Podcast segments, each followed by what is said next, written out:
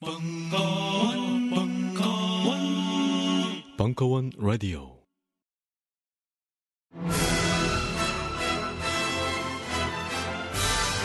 이 문어 뮤지컬은 도울 김용욱을 올렸고 매회 공연 매진 중이며 매주 벙커원의 장비를 한 개까지 시험합니다.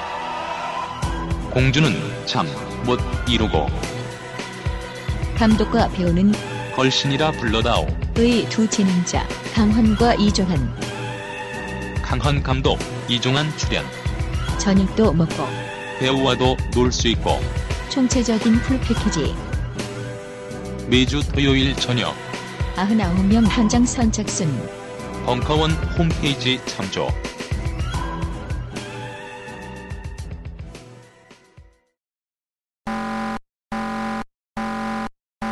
비상 비상 전 대원은 댓글 업무를 중단하고 지금 즉시 지구 방위 사령부로 집합하라 어머, 철수야, 큰일이야. 우주기계 악마 군단이 쳐들어왔나 봐. 아니 뭐라고? 우주기계 악마 군단이? 그게 사실이라면 지구가 위험해질 게 틀림없어 영희야 어서 출동하자 1994 로봇 킹! 철수, 영희, 어서 오세요. 임무는 간단해요. 첫째, 앱스토어와 구글 플레이 스토어에서 1994 로보킹을 다운받아 실행할 것. 둘째, 혼자서는 위험하니 친구들을 초대해 같이 무찌를 것. 자, 어서 로보킹을 타고 출격하세요. 두고 보자 우주기계 악마 군단 breast fire!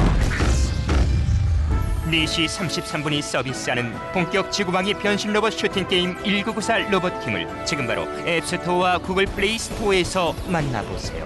꿈과 용기를 원샷한 후 실행하시면 더욱 재밌습니다.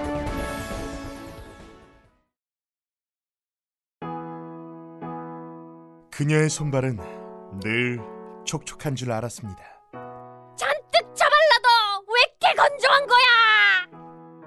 프랑스산 핸드크림이면 무조건 좋은 줄 알았습니다.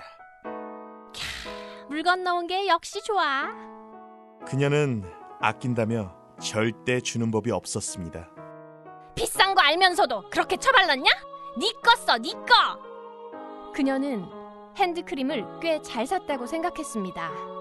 퓨어 플러스 핸드크림 알기 전까지는 퓨어 플러스 시어버터 20% 함유로 오랜 시간 뛰어난 보습 효과 가방에 쏙 휴대하기 좋은 슬림한 사이즈 로즈, 자스민, 아사이베리 등 천연 추출물이 함유된 네 가지 타입의 다양한 향 마음까지 촉촉해지는 퓨어 플러스 힐링 핸드크림.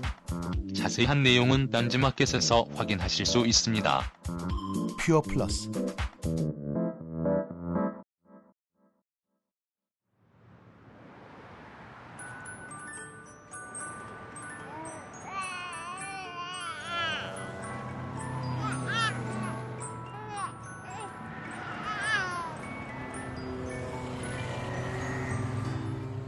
카시트, 유모차 등의 아이용품을 구입할 때 가장 중요한 것은 무엇일까요?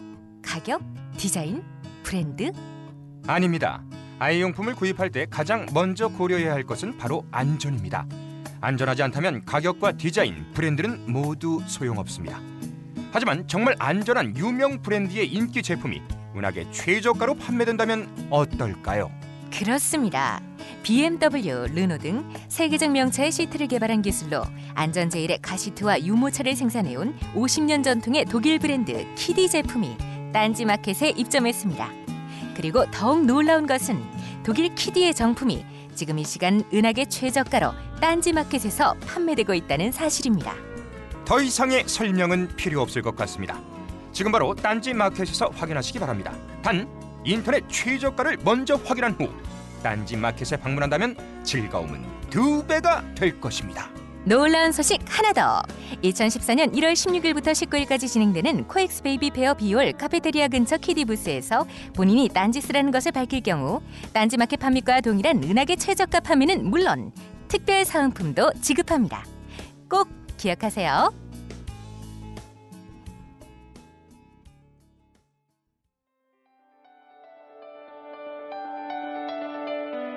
김홍기의 너희가 패션을 아느냐? 네 번째 시간 닥치고 쇼핑. 나라가 이 꼴인데 쇼핑이라도 해야지. 11월 27일 강연.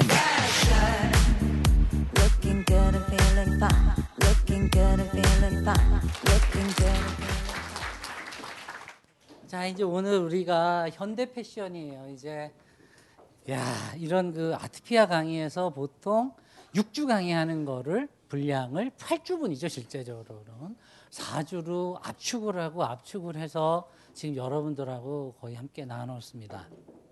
무료로 강의를 들어오셨잖아요, 사실은. 근데 이거를 일반 기관이나 기업에서 하면 회당 250입니다. 그러니까 뒤집어 얘기하면 여러분 그 제 강의에 대해서 뭐 어떻게 인식을 하시고 어떻게 평가를 하셨는지 모르겠지만 천만 원을 벌어 가시는 거다 이렇게 생각을 해요. 천만 원이면 잇백 하나 하고 어, 우리 괜찮은 앙상블 의상 한 두 벌 정도 살 수 있어요. 예, 요 정도는 제가 그 정신의 의상은 마련해 드렸다.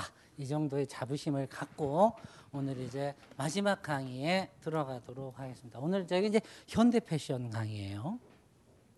우리가 현대 하면은 이제 거의 기점을 1900년대 초반으로 잡습니다. 어, 1910년대 그때 참 많은 세상에는 많은 변화들이 일어납니다. 여러분이 아는 그 채널 언니도 이제 본격적으로 등장을 하고, 근데 우리가 항상 현대 패션의 뭐 거장 그럴 때 항상 샤넬을 얘기합니다만은 사실은 샤넬은요 굉장히 많은 부분 포장되어 있는 사람입니다. 이제 신화화됐고 그리고 거대한 자본의 힘을 통해서 그 사람의 실제 모습보다는 좋은 모습이 더 많이 부각되어 있었던 것도 사실입니다. 어떤 사람을 평가할 때는 항상 공과 과를 함께 놓고 평가해야 되는 어, 게 저는 좀 객관적이다라고 생각을 해요. 가장 무엇보다도 샤넬에 대해서 얘기를 할 때는 샤넬이 처음부터 그러면 그 사람이 그렇게 옷도 무조건 잘 만들고 무조건 마케팅도 잘하고 그저 새로운 여성상을 자기가 다 만들어내고 뭐 그냥 파리의 모든 여자들의 마음을 다 훔쳤을까요? 세상에 어느 천지에도 그런 사람은 존재하지 않아요. 항상 설계라는 것이 있고 그 사람 앞서서 또 다른 도전을 하고 실험을 하고 패션 산업에 어떤 공헌을 한 사람들이 있을 것입니다. 그 사람에 대한 얘기 이런 것도 오늘 같이 합니다. 샤넬이 가장 경쟁자로 삼았고 가장 따라쟁이를 했었던 한 디자이너에 대한 얘기를 할 거예요.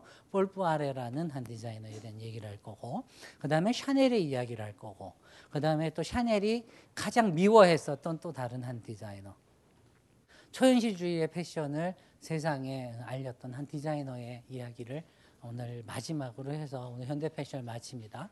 그래서 엘자 스키아파렐리라는 디자이너에 대한 얘기를 할 거예요.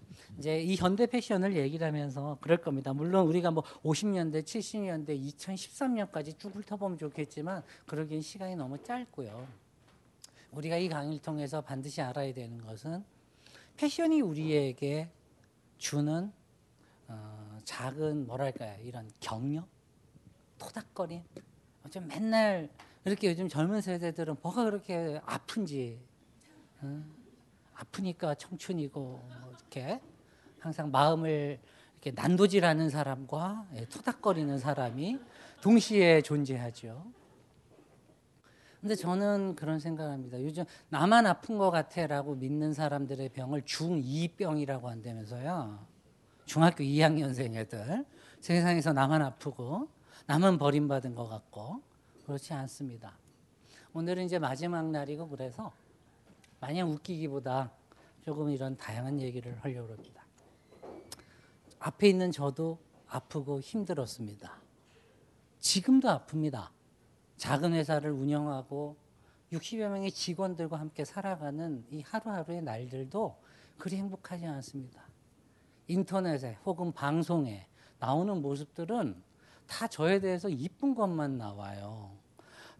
그 MBA 출신의 어, 회계학도 되게 잘하는 어떤 애가 뭐 근데 패션까지 쟤는 잘한대더라 어머나 뭐 이러면서 그냥 맨날 좋은 것만 얘기해요. 근데 사실은 그렇지는 않습니다.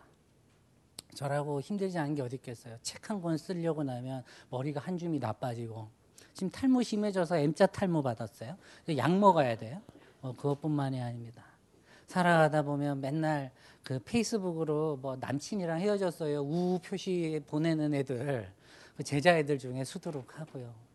나이가 43 되도록 뭐 사랑의 상처 한 번 없는 사람이 어디 있겠어요. 아직까지 혼자인 이유였을 것이고 사람이 살아가다 보면 어, 다 상처받고 삽니다. 저는 2011년에서 12년이 저에게는 죽음의 계절이었습니다.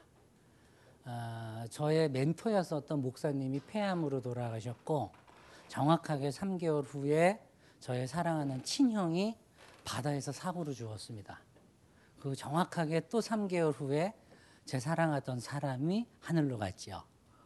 예, 뭐그 덕에 결혼을 아직 못했는데 하여튼 이렇게 세 개가 연타석으로 맞고 나면 사람이요 어느 정도가 되냐면 맨날 요즘 뭐 여러분들 뭐 멘붕 멘붕 그러시는데요.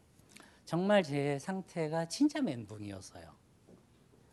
그 사랑하는 형이 바다에서 사고로 죽었습니다. 바다의 바위에 온몸이 찢겨져 있는 모습을 회수해서 화장을 하고 돌아왔습니다. 바다를 너무나도 사랑했던 남자고 그리고 바다를 저랑 같이 사랑했죠. 여러분 믿겨지지 않겠지만 지금이 워낙 뚱뚱해서 제가 그 전국 체조 나오랬어요. 수영 선수였거든요. 수영을 잘했어요. 형이랑 저랑. 그래서 항상 찍고 싶었던 영화가 그랑블루라는 영화였습니다. 그래서 형과 제가 했던 게 스쿠버 다이빙이었습니다. 힘의 다이빙을 같이 했고 자격증도 땄었습니다. 마스터 자격증을 갖고 있었던 멤버였어요. 최초의 우리나라 교사였었고 그 스쿠버에. 근데 그러던 사람이 바다에 죽습니다. 세상은 그런 겁니다. 가장 잘 안다고 믿는 어떤 대상한테 휩쓸려서 죽기도 하는 게 세상입니다. 그리고 어느 날 그 사람을 보내고 항상 그 집에 들어가는 게 두려웠습니다. 왜냐하면 새벽 2시가 되면 제가 글을 쓰려고 이렇게 식탁에 나와서 주로 글을 잘 썼거든요. 이렇게 글을 쓰면 항상 어느 방에선가 쿵쿵 소리가 들리는 거예요. 제 아버지가 항상 새벽 2시, 3시가 되도록 이 가슴을 치던 소리였습니다. 그 소리를 듣고 나면 그 쿵쿵이요. 그냥 저 베이스 저음의 가장 큰 음으로 쿵쿵 울리는 소리 그 이상으로 저를 아주 울리고 저를 아주 옥죄었었습니다. 누구나 그런 상처들이 다 있죠. 그렇게 겨우 좀 추스리고 하려고 하는데 또 사랑하던 사람까지 죽었습니다. 하긴 뭐 워낙 사귈 때부터 몸 아픈 거 알고 있었고 워낙에 제가 좀 대책 없는 로맨티스트긴 해요. 그래서 사실 이 세상 어느 천지에 몸 아픈 여자 별로 좋아하지 않는 거 빤할 텐데 그런 거 별로 신경 안 쓰고 시작했던 사람입니다. 그 사람 한 6개월 참 많이 좋아하다가 보냈어요. 굉장히 투병 끝판에 많이 하다가 힘들게 보냈습니다. 이렇게 보내고 정확하게 한 달 반 후에 스위스로 갔어요. 여행을 하러 갔습니다. 근데 보험을 4개를 들고 갔죠. 리기산인가 한 1900m 정도 되죠. 아 근데 그 산이 참 매력 있는 게 정상에서 조금만 내려오면요 보호망이 없어요. 이렇게 살짝 말하면은 깔끔하게 정리될 수 있는 산이더라. 그 끝에서 발을 열어고서 음, 이렇게 계속 봤습니다. 참 부끄러운 얘기지만은 희망을 얘기하던 작가가 하미술관이라는 책을 2009년에 쓰고 아무리 세상이 힘겨워도 우리가 좀 더 웃고 더 버티고 그 웃음의 힘으로 이겨보자고 하던 그 작가도 2012년 어느 봄에 그렇게 무너졌습니다. 여기서 떨어지면 깔끔할 거다. 사람이 참 사랑한 사람들을 연타석으로 잃고 나면요 기운을 다 잃어요. 근데 그때 끝내 죽지 못하고 돌아와서 음, 읽었던 책 한 권이 있습니다. 가와마타 야스날이라는 아마 설국이라는 소설로 여러분에게 잘 알려져 있는 노벨문학상 작가입니다. 그 사람이 썼던 서정가라는 아주 작은 단편이 하나 있습니다. 바로 그 단편을 제가 여기에서 연극을 했던 거예요. 여기 2층에 극장 있죠. 제가 거기 올렸어요. 그때 예술 감독하고 제가 제 돈으로 그 작품 올렸습니다. 함께했던 배우가 제 누이였고 연출가가 제 매형이었습니다. 저희 가족에게는 그 그것이 일종의 속건제 같은 거였어요. 아마 교회를 다니는 사람은 이 표현이 무슨 말인지 알 겁니다. 우리 가족에게 있는 혹은 내게 왔었던 그 마음의 아픔들 그리고 그것을 일종의 화해하고 어, 치유하기 위한 제사였습니다. 그렇게 연극을 하게 됐었는데 그 연극에 제가 하게 됐었던 가장 큰 이유가 한 구절 때문에 그래요. 그사 그 가와타 야스나리가 어, 무용평론 쓰던 남자입니다. 굉장히 섬세해요. 생긴 것도 이렇게 말랐잖아요. 조만해가지고 사람이 그렇거든요. 근데 그 사람의 글에 그런 부분이 있어요. 어, 이 지상에서의 사람이 죽으면은 그 지상에서의 살 때 그 사람의 향이 저 하늘로 올라가서 실처럼 하늘로 올라가서 그 실이 이렇게 시실과 날실이 돼서 한 벌에 그 사람에 대한 옷을 만들어낸다. 그래서 이 지상에서의 모습이 천상의 모습 그대로일 거라고 우리가 믿는 것은 바로 그 사람이 이 지상에 살 때 그 향이 올라가서 그대로 그 향이 이렇게 마치 실덩이가 뭉치듯이 뭉쳐서 그 사람의 모습을 빚어내기 때문이다. 라는 그 한마디의 구절 때문이었습니다. 그 구절을 읽고 많이 울었습니다. 그러면서 이제 연극 작품을 만들었었죠. 많은 분들이 왔었습니다. 김용옥 선생님도 오셔서 되게 칭찬하시고 가셨었고. 근데 그 소설 속에 주인공이 살던 시대가 1926년, 25년입니다. 다이쇼 시대라는 시대입니다. 근데 이 시대가 왜 매력이 있냐면 바로 무슨 시대예요? 이 샤넬이 활동하던 시대예요. 이 신여성들이 모가라고 불렀고 우리 식민지 한국에서는 모단거리라고 불렀습니다. 모던거리 아니고 모단거리라고 그랬어요. 왜 모단거리라 그랬을까요? 터럭 모자에 짧을 단자입니다. 그러니까 우리에게 신여성이란 뭐겠어요? 머리가 짧은 단발 머리를 한 언니다 이 얘기지. 그래요. 이제 우리가 요 시대로 이제 갑니다. 자, 뿔뿌아레라고 하는 한 사람에 대한 얘기를 좀 하는 걸로 제가 시작을 할게요. 이 아저씨, 이 아저씨. 잘생겼죠? 되게 독특하게 생겼죠? 양복 입고 빨간색 조끼에 빨간색 타이 하시고 이렇게 파이프까지 물고 계십니다. 어, 앙드레 드랭이라고 당시에 야수파 화가가 그려준 이분의 유일한 초상화예요. 제가 이 사람을 왜 소개하느냐? 우리가 알고 있는 지금 현재 여러분들 패션에 대한 정보들을 인터넷 치면 다 나오잖아요. 자칭 무슨 브랜드가 런칭을 하거나 무슨 디자이너가 어떤 샵을 차리거나 할때 어, 뭐 전가의 보도처럼 이렇게 쭉 이어 나오는 일종의 마케팅 전략들 있잖아요. 뭐 요번에 디자이너 누구와 뭐 요즘 가장 참신한 신의 뭐 화가 누가 콜라보레이션으로 선보이는 뭐 이런 유의 것들부터 시작해가지고 뭐 다양한 어떤 마케팅 전략을 사실은 지금 있는 게 아니고요. 이 1910년대 이미 이 사람이 있을 때 다 만들어서 다 썼던 것들입니다. 이제 그래서 제가 그 얘기를 하려고 그래요. 우리가요, 특히 제가 젊은 친구들, 그 제가 이제 사실은 이 대중 강의가 이렇게 방송으로 대중 강의하는 거는 여기가 거의 처음이잖아요.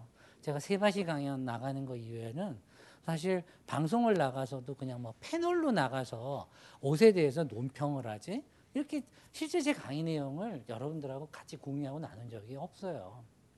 근데 항상 느끼는 것입니다만은 어, 젊은 친구들이 가장 잘못 갖고 있는 착각 중에 왜 우리가 왜 그런 얘기 하잖아요. 학사, 석사, 박사의 차이 그거 혹시 아세요? 학사 졸업 안에 세상을 다 아는 것처럼 떠든다.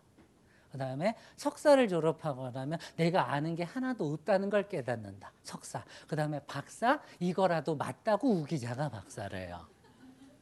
근데 솔직히 농담이 아니고 실제로 맞아요. 근데 제가 항상 그래서 그 제가 패션 유통을 꽤 오래 했죠. 신세계를 다녔으니까. 항상 신입사원들을 제가 이제 면접도 보러 가고 불려 다닙니다. 벌써 그 나이가 됐나 봐요. 어떻게 새로 들어올 신인들을 이렇게 관상만 보고 뽑아야 되는 내가 무슨 신통력이 있는 애도 아닌데 말이야. 왜 자꾸 그렇게 오라 그러시는지 모르겠어요. 회장님이 자꾸. 맨날 가가지고 이렇게 앉아가지고, 음, 자네는 취미가. 뭐 이러면서 이제 이래저래 물어보고 합니다만은. 젊은 친구들이 참신한 거 좋죠. 매력 있고. 저희 세대에 비해서 정말 그 정보도 더 많고 더 많은 게 많아요. 똑똑한데 가장 문제는 이 젊은 친구들이 한 가지 우를 범할 때가 언제냐면 자기 머릿속에서 딴에 창작한 게 다 오로지 자기만의 것인 줄 착각할 때가 되게 많아요. 그 젊은 디자이너들 특히 그 병 아주 심하고요.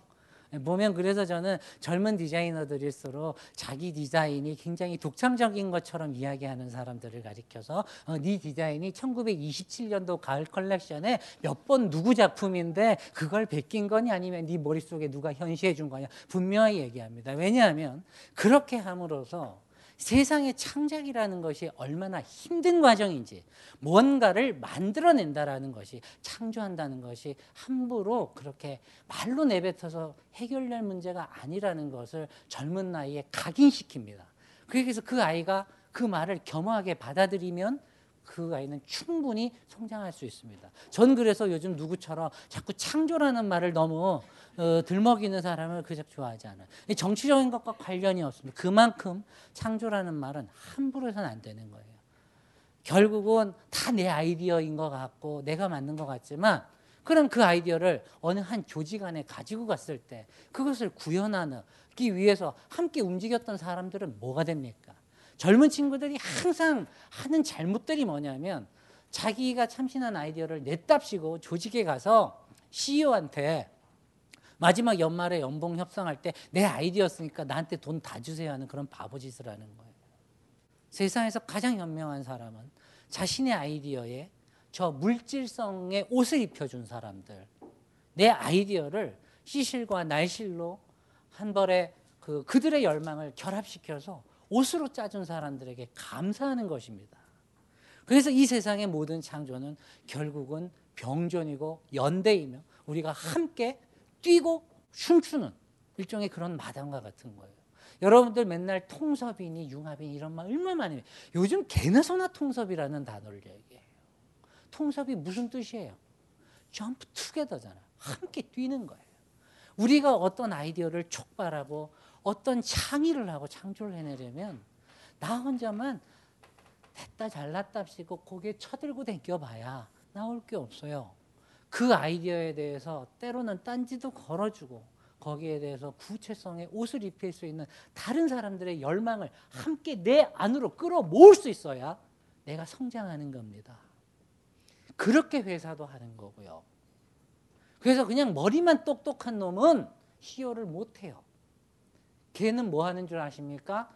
그 연봉 많이 주는 컨설팅 회사 가서 컨설턴트예요. 컨설턴트 애들이 모이면 사업 잘할 것 같죠. 제가 연대 경영대학원 다닐 때 저희 경영학과 교수님이 하셨던 말이 있습니다. 우리 연대 교수들이 학벌이 참 높잖아요. 이러면서 그 양반들이 사업을 하면 참 아마 한 일주일 만에 망할 거야. 이러면서 그 조직 행동론 가르쳤던 교수님이었어요. 기업 전략 가르치는 교수님이었는데 아직도 기억나요. 일주일이 좀 심한가요? 그래 우리 한 7일로 하지 이러면서 넘어갔었던 썰렁한 유머를 하셨던 그 교수님을 기억합니다. 왠지 아세요? 저도 컨설턴트를 한 적이 있어요. 꽤 유명한 회사에서 이름을 대면 해외 컨설턴트 회사들 있잖아요. 근데 여러분 그거 아세요? 컨설턴트들을 얼마나 실제 현장에서 뼈저리게 아프면서 뭔가를 잉태하는 사람들이 얼마나 비웃는 줄 아십니까? 그 사람들이 가리켜서 하버드 비즈니스 스쿨에서는 삼음절의 사기꾼이라고 얘기합니다. 아마 기업을 다녀보신 분들은 알 겁니다. 자칭 컨설턴트라는 인간들이 아, 회장님 뭐를 도입해서 새로운 시스템을 해야 됩니다라고 했을 때 그 새로운 시스템이라는 게 보통 영어 스펠링으로 다 세 자짜리가 많아요. 그렇죠? 내가 굳이 얘기 안 해도 아마 다 알 겁니다. 이 얘기를 왜 하느냐? 우리가 샤넬에 대해서 얘기하고 지금 현대 패션에 대해서 혁신을 얘기하지만 사실 그것들이 결코 새로운 게 아니었다라는 거잖아요. 우리가 쇼핑몰에 가고 백화점에 가서 즐겁게 쇼핑을 하지만 사실 그 백화점의 모보는 이미 1852년에 있었고 그것들이 별로 그렇게 구체화된 것도 없어요. 그냥 그게 계속 지금까지 이어져 오고 있는 거고 이만큼 우리가 어떤 것을 창조한다, 새로 만든다 이런 자부심을 갖고 싶을 때는 그 자부심을 역사적으로 분해해서 좀그 연원까지 가봐야 될 필요가 있습니다. 그러면서 하나의 생각의 실타래들이 어떤 역사적 궤적을 통해서 지금 나에게까지 왔는지 주어졌는지를 볼 필요가 있어요. 그래서 오늘 제가 길게 이 얘기를 하는 겁니다. 지금 이게 앙리 루소라고 아주 저명한 야수파 화가입니다. 야수파의 가장 큰 특징은 딴 거 생각하시지 말고요. 어, 눈에 보이는 사물들을 매우 달, 간략하게 단순화시켜서 묘사를 합니다. 그리고 색들을 아주 강하게 썼어요. 여기에 보면 어, 지금 좀이빛 때문에 잘 보이지 않는데 지금 사자가 앙 하고 뭐 잡아먹었죠 지금요. 사슴을 잡아먹고 있는 이 화면이에요. 이 그림을 프린트에다 그대로 떠요. 이거 뭐예요? 요즘 맨날 현대 디자이너들이 현대 화가들하고 콜라보레이션 한다면서 뭐 그 사람이 민화를 뭐 재해석을 했네 팝아트를 재해석했네. 그럼 그 프린트를 옷에다가 고지고대로 그냥 박아가지고 내고 뭐 그러면서 아, 통섭입네 어쩝네. 얼마나 말로 얘기합니까? 자 이거 몇 년경이라고 되어 있어요? 1910년경입니다 여러분 100년이 100년 전 오마주들에서 그 작품에 대한 오마주고 콜라보단 말이에요. 이런 것들을 이미 다 시도했었던 디자이너들이에요. 그럼 뒤집어 말하면 이 시대는 자, 패션과 미술이 기본적으로 만나서 뭔가 작당을 하고 같은 작업을 할 수 있는 분위기가 있었다 이런 거 아니에요. 그러면은 문화 어, 저기 뭐 패션하고 미술만 만났겠어요? 뭐든지 문화판이라는 거는 좁잖아. 이게 예예 예 예, 얘기 들어보면 한 세 걸음 세 사람 통하면 다 알아. 처음에 홍길 잘 몰라. 근데 친구 친구 누구 아그 양반 우리 얘기 다 나오는 게 원래 이쪽 판이에요. 그래서 뭐든지 우리가 항상 얘기할 때 올라갈수록 그 판이 좁다라는 표현은 실제로 그 판이 좁은 게 아니라 어떤 판에서 정작 창의력을 인정받고 활동하는 사람의 그 풀은 그만큼 다 좁다라는 뜻이에요. 그만큼 인정받은 사람들의 숫자가 소수다라는 얘기입니다. 그러면 이 시기에 패션, 미술, 문학, 연극, 오페라 이런 것들이 다 같이 모여가지고 작당하고 작업하고 그러지 않았겠어요? 이 세상 어느 예술이 지 혼자 잘나서 지 혼자만의 문법을 가지고 새로운 시대를 읽고 해석하겠어요. 그걸 하려면 다 같이 손을 잡고 뭔가 새롭게 풀어내는 작업을 해야 된다라는 거죠. 그러다 보니까 이 볼부아레는 항상 알았던 거예요. 디자이너가 하나의 브랜드가 되기 위해서 무엇이 필요한가를 연구했던 사람이에요. 여러분 이, 이 지금 이 얘기를 듣고 나면 그렇게도 요즘 기업에서 자칭 말하는 self branding, 내가 branding이다. 이따위의 그 자기 개발 강의들 있죠. 그 논리 이미 여기 안에 다 있어요. 제가 그래서 이런 유의 자기 개발 강의를 잘 안 하는 거예요. 역사를 공부하고 그 역사 안에 거대한 담론과 이야기들을 경영적으로 읽기만 하면 다 보여요. 보이는 걸 뭘 굳이 빼가지고 어, 이제 당신도 브랜드가 된다. 이따위 유의 그런 애들 치고 지가 브랜드인 애가 별로 없죠. 가장 중요한 거예요. 그런 강사들을 보면 알잖아요. 지금 이 당시 1915년에 그려진 삽화예요. 패션 잡지에 들어간 패션 일러스트레이션이에요. 여기 한번 보세요. 패션 일러스트레이션. Gazette du Bon Ton이라고 해서 gazette는 잡지일 거고 봉통은 뭐예요? 아름다운 취향 뭐 이런 뜻이에요. 그러니까 뭐 오늘날로 치면 우먼 센스 뭐 이런 정도 될 거야. 그냥 그 정도 생각하세요. 뭐 그게 대단한 건 아니에요. 패션 잡지예요. 패션 매거진인데 이때 패션 매거진에 들어간 이 그림을 한번 보면 이 그림을 그린 사람도 야수파의 화가였어요. 어?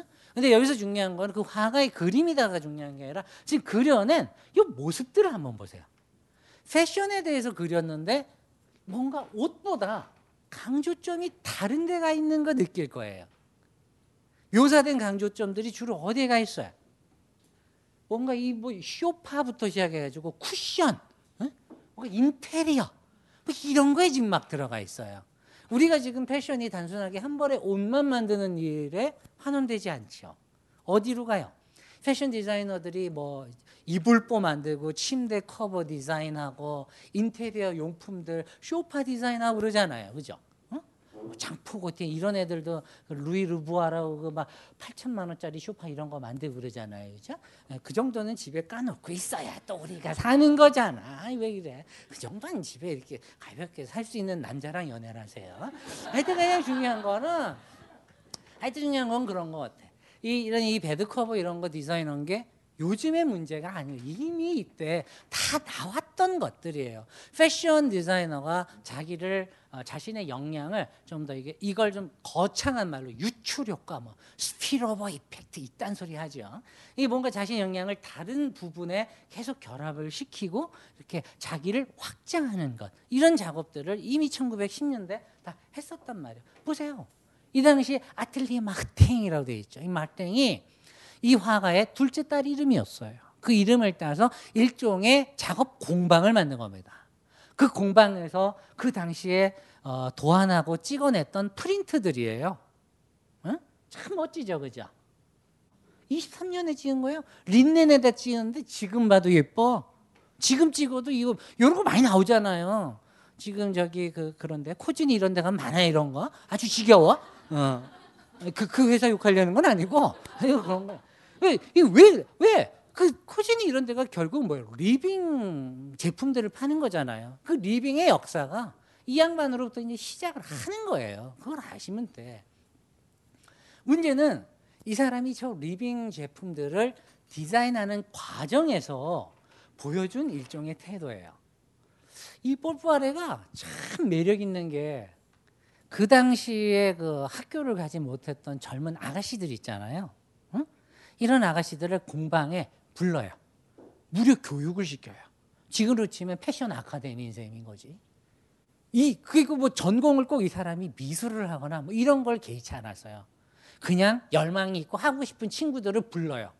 그래서 그 당시에 야수파 화가들의 그거 같이 디자인하던 사람들이 돌아가면서 강의하고 가르쳐요. 그 친구들에게. 심지어는 베니스로 여행도 보내줘요.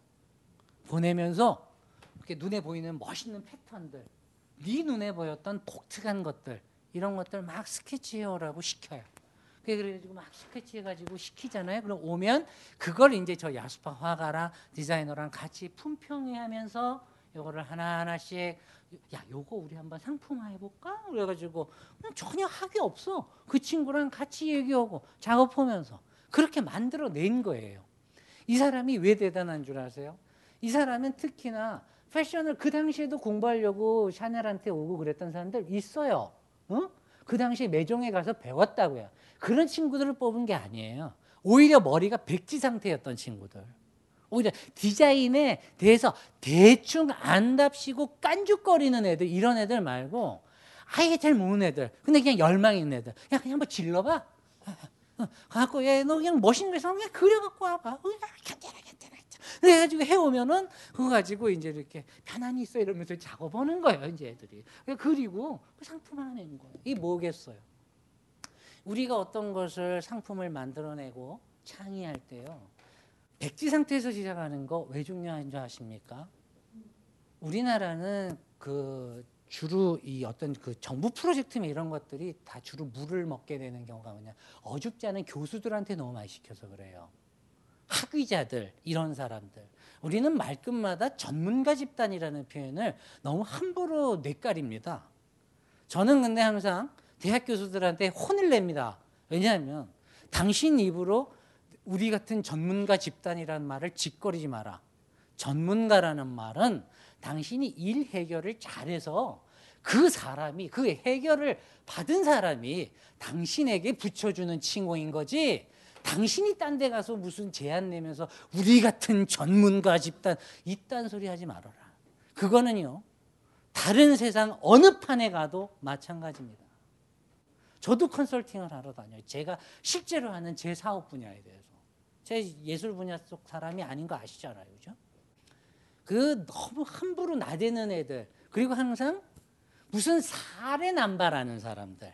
내가 과거에 뭐 이런 것들을 쭉 다 모아서 뭔가 통찰력이 있다라고 아무리 꼴값을 떨어봐야 제가 그래서 제일 싫어하는 경영학 책들이 뭔지 아세요? 하버드의 인기 강의를 모았어요 이런 거요. 그런 교수는 걔는 평생 그것밖에 못해요. 여러분 착각하지 마십시오. 기존의 틀들 사례들을 열심히 머리에 쳐 넣는다고 해서 새로운 사업을 하는 거 아닙니다. 사업은 그렇게 하지 않아요. 사업은 상처로 하는 거고 그 상처의 힘을 인내하고 끝까지 버틸 수 있는 사람이 하는 겁니다. 대가리에 잔뜩 집어 쳐놓은 지식으로 하는 게 아니에요. 세상의 모든 지식을 사람이 다 가질 수 없다니까요. 세상 그 어떤 놈도 그래. 중요한 건 그 생각과 태도를 가지고 있는 사람을 내 편으로 만들 수 있는 인품의 인덕.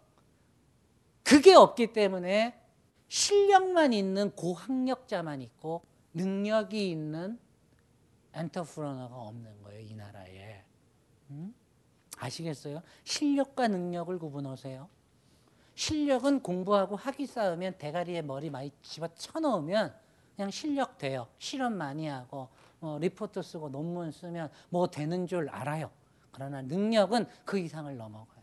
자기가 할 수 없는 것을 인정할 줄 알아야 되고 그것을 뼈 아프지만 그걸 말해줄 수 있는 사람을 보듬어가면서 내 옆에다 둘 수 있어야 되고 그 사람과 같이 꿈을 꿔야 되고 꿈을 꾼 대가로 그에게 내, 나만 다 갖고 싶은 몫을 나눠줄 수 있는 용기요.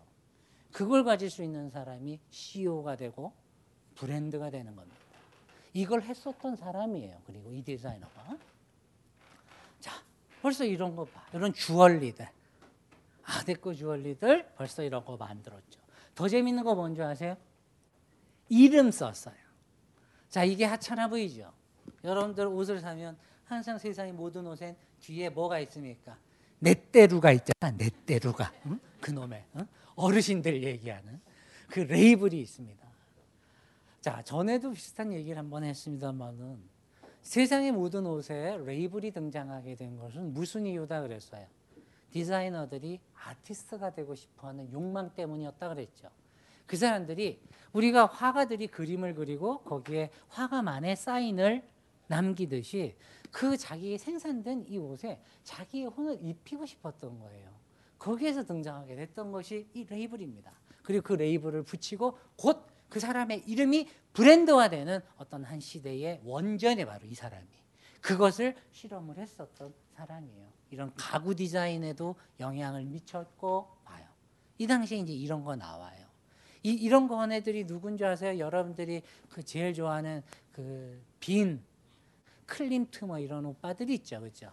그 오빠들이 주로 모여가지고 공방하고 이런 거 만들고 그랬어요. 생활형 living art 이런 거 하셨던 분들이라 그 오빠들이. 그 별거 아니에요. 괜히 무슨 미술사에서 하, 무슨 Kunstwerk가 어떻고 무슨 뭐 빈 공방 뭐 사조 막 이러니까 그게 뭐 사조 참치나 먹지 왜 이렇게 맨날 외워?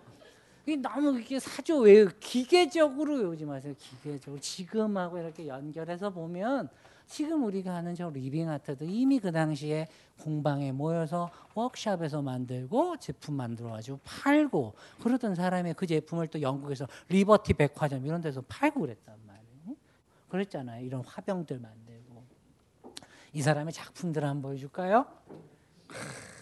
이 사람이 또 어떤 브랜딩을 위해서 뭘 했느냐? 우리 패션쇼 가면 제가 요번에 이제 이상문 선생님 패션쇼를 요번에 2014년 SS를 갔어요. 저도 항상 앞줄에 앉습니다. 아마 제가 이쪽 좌쪽에 앉았거든요. 제가 선생님한테 서운하다 그래서 왜냐하면 좌에 앉으면 조금 밀린 거거든. 어. 상당히 서운하더라고. 그래가지고 이제 페북으로 선생님 서운해요. 이렇게 눈물 표시 두 개, 요거 딱 했더니 아우 그게 아니고 내가 초대를 올 사람이 아유 우리 매니저가 실수한 것 같은데 뭐 이러면서 이제 막 넘어가요. 그러면서 첫눈 오는 날 전화까지 하시더라고요. 10시에 미안하다고.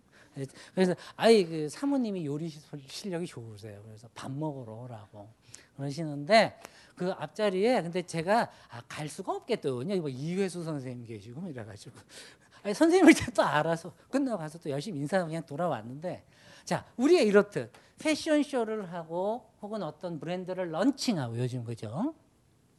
런칭한다는 표현 참 싫어요. 어떤 하나의 상표를 출시하고 세상에 내 보낼 때 우리가 쉽게 하는 방법이 뭐예요? 유명 인사들, celeb들 뭐 이런 거 있죠. 셀레브리티 뭐 이딴 소리 예, 아주 재수 없어요. 그놈의 셀레브리티 뭐 이런 거, 예, 뭐 celeb인데 어쩌고 뭐 불러다가 그 사람한테 그 옷 입히고 포토존에서 사진 찍고 어머 축하드려 뭐 이딴 소리 하고 뭐 이런 거 많이 하죠, 그죠? 그거를 언제부터 했을까요? 이때부터 했어요. 자 여기에 보시면 볼부아레라고 돼 있고 밑에 뭐라고 돼 있어요? 이사도라 던컨 내가 아무리 몰라도 뭔가 이사도라 던컨이 현대무용의 무슨 어머니 뭐 이런 거는 어디선가 주워 들어본 적이 있다. 네, 그렇지 사람들이 근데 상당히 많이 안 드네. 하여튼 그랬어요. 이게 역사적으로 유명한 인물이죠, 그죠? 무용수였습니다. 그 당시에 셀럽이겠죠. 저런 사람들 자기 집에 있는 정원에서 파티합니다. 그러면서 컨셉을 주는 거예요. 이번 요번 파티의 드레스 코드는 그리크 여신. 당신은 그리스의 여신이 된다. 헐, 뭐 이러면서 이제 어, 옷이 필요하신 분은 제게 연락 주세요. 그러면 그 셀럽한테 만들어서 입히는 거예요. 그럼 그걸 입고 그 드레스 코드를 하고 파티 올거 아니에요. 열심히 파티 오는 거야 이제. 그러면 이제 또 열심히 이제 또 기자들은 받아줬고 막 성황리에 열려 셀럽 누구 누구 참가했다는 뭐 이러고 막 엮을 거 아니야? 똑같아요. 이렇게 저 그리스 시대의 저 키톤 의상들을 저렇게 입혀서 장미 그런 패턴들이 있죠. 이렇게 어, 축제를 열고 그 페스티벌이죠. 오늘날은 뭐냐면 이벤트 마케팅의 효시예요. 이 사람이 정말 배울 게 많은 사람이에요. 동서양의 동양에도 관심이 많아서 중국 만주 시대의 어떤 이런 그 독특한 자수 패턴들을 가지고 와서 쓰기도 하고 이거 뭐예요? 맨날 뭐 동양의 inspiration 뭐 이번 컬렉션의 뭐 모티프가 음, 뭐 이러는 있죠 맨날 디자이너들 뭐 얘기할 때 바로 그거야 별거 없어 이미 다 했어요 1910년대에 어, 뭐 이런 것들 promenade 앙상블이라고 하는데 요 얘기를 한번 하죠 여러분 우리가 항상 옷을 TPO에 따라서 입는다 이런 얘기하죠 그죠 time과 place와 occasion 따라서 입는다 얘기를 하는데 이 르네상스 이후로 이 TPO가 발전하면서 이 시대가 되면 그게 이제 가장 어, 정확하게 이제 정교하게 세분화되던 시대입니다. 이건 산책용 의상이에요. 산책을 할 때 옷을 따로 입습니다. 해변을 갈 때 따로 입고 승마를 할 때 요즘은 다 필요 없지 아웃도어 하나면 해결이잖아요. 그죠? 아싸, 아싸. 우린 역시 아웃도어가 있어요. 아웃도어요? 뭐 이런 거 하면 되잖아. 해결하면 모두 해결이 돼요. 하여튼 그런데 이때만 해도 그 다양한 어떤 그 옷 종류들이 나뉘어져 있어서 여자들이 보통 여섯 번, 일곱 번씩 갈아입어야 했단 말이에요. 시어머니를 맞이할 때, 혹은 다섯 시에 차를 마실 때, 그 다음에 어, 아침, 아, 오후 세시에 친구가 방문할 때 입어야 할 옷들이 다 틀려요. 그 옷을 근데 혼자 입기가 힘들어. 왜? 너무나 또 진화 과다한 콜셋에 이런 것들이 있다 보니까 항상 누군가의 도움을 받아야만 입을 수 있었던 그런 옷을 입던 시대였어요. 그렇기 때문에 제가 농담으로 아웃도어를 합니다만은 여러분들이 착각한 게 아웃도어는 등산복이라는 뜻이 아닙니다. 아웃도어는 원래 그 홈드레스, 집에서 입는 것 이외에 다른 사회적 상황에서 입는 모든 의상을 원래는 스포츠 의류라고 그랬어요. 스포츠웨어는 그 뜻이에요. 이 스포츠웨어가 이제 전문 운동 선수들이 있는 이제 액티브웨어가 있고 우리가 이제 흔히 말하는 아웃도어가 있습니다. 이 아웃도어 개념이 나온 게 19세기 영국이에요. 이 양반들이 뭐라면 좀 헌팅, 뭐 사냥하러 가고 뭐 이런 거 할 때 이런 입던 옷들이란 말이에요. 근데 어, 이게 이제 19세기 넘어가서 요 마렵이 되면 왜 중요하냐면 드디어 여성들이 반기를 들어요. 내가 더 이상 이런 옷을 입고 다니는 게 힘든 거야. 그러니까 신여성들, 뭐가 그 똑똑한 여자들은 복식 개혁을 외치기 시작을 합니다. 그럴 수밖에요. 맨날 우아 쩌는 그 드레스 입어 이렇게 걷지만 결국은 바닥 질질 끌면서 댕겨서 질염으로 그렇게 죽고 질의 염증으로 죽잖아요. 그러니까 그 치마 안이 얼마나 더러웠단 얘기예요.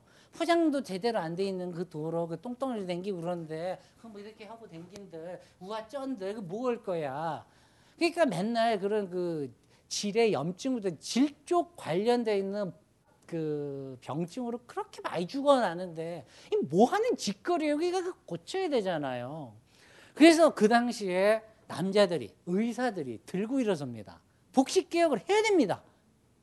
그러면서 그때 동조에 있었던 문필가가 있습니다. 유명한 소설가가 그렇다. 우리 여자는 그렇다. 뭐 이러면서 이제 나온 오빠가 있어요. 이 오빠가 누구였냐면 바로 오스카 와일드라는 소설가였습니다. 그러면서 대한 복식을 얘기를 하고 콜셋이 없는 느슨한 핏의 그런 옷들, 좀 건강을 지킬 수 있는 그런 의상들을 열심히 설레발을 풀어요. 그래도 오스카 와일드가 그 당대의 셀럽이잖아요. 근데 결과는 어땠어요? 씨알도 안 맥혀. 왜 그런 줄 아세요? 한 번 하나의 굳어진 인식이라는 것이 변화로 가는 데는 그만큼 오랜 시간이 걸리는 거예요. 우리가 변화라는 단어, 변화해야 됩니다. 여러분, 막 열심히 하죠. 변화에는 항상 3단계가 필요한 거예요. 내가 변화해야 되겠다라고 하는 인식의 촉발이 일어나야 되고, 지금껏 내 몸속에 굳어져 있었던 기존의 생각과 행동의 틀들이 와, 크, 무너져야 돼요.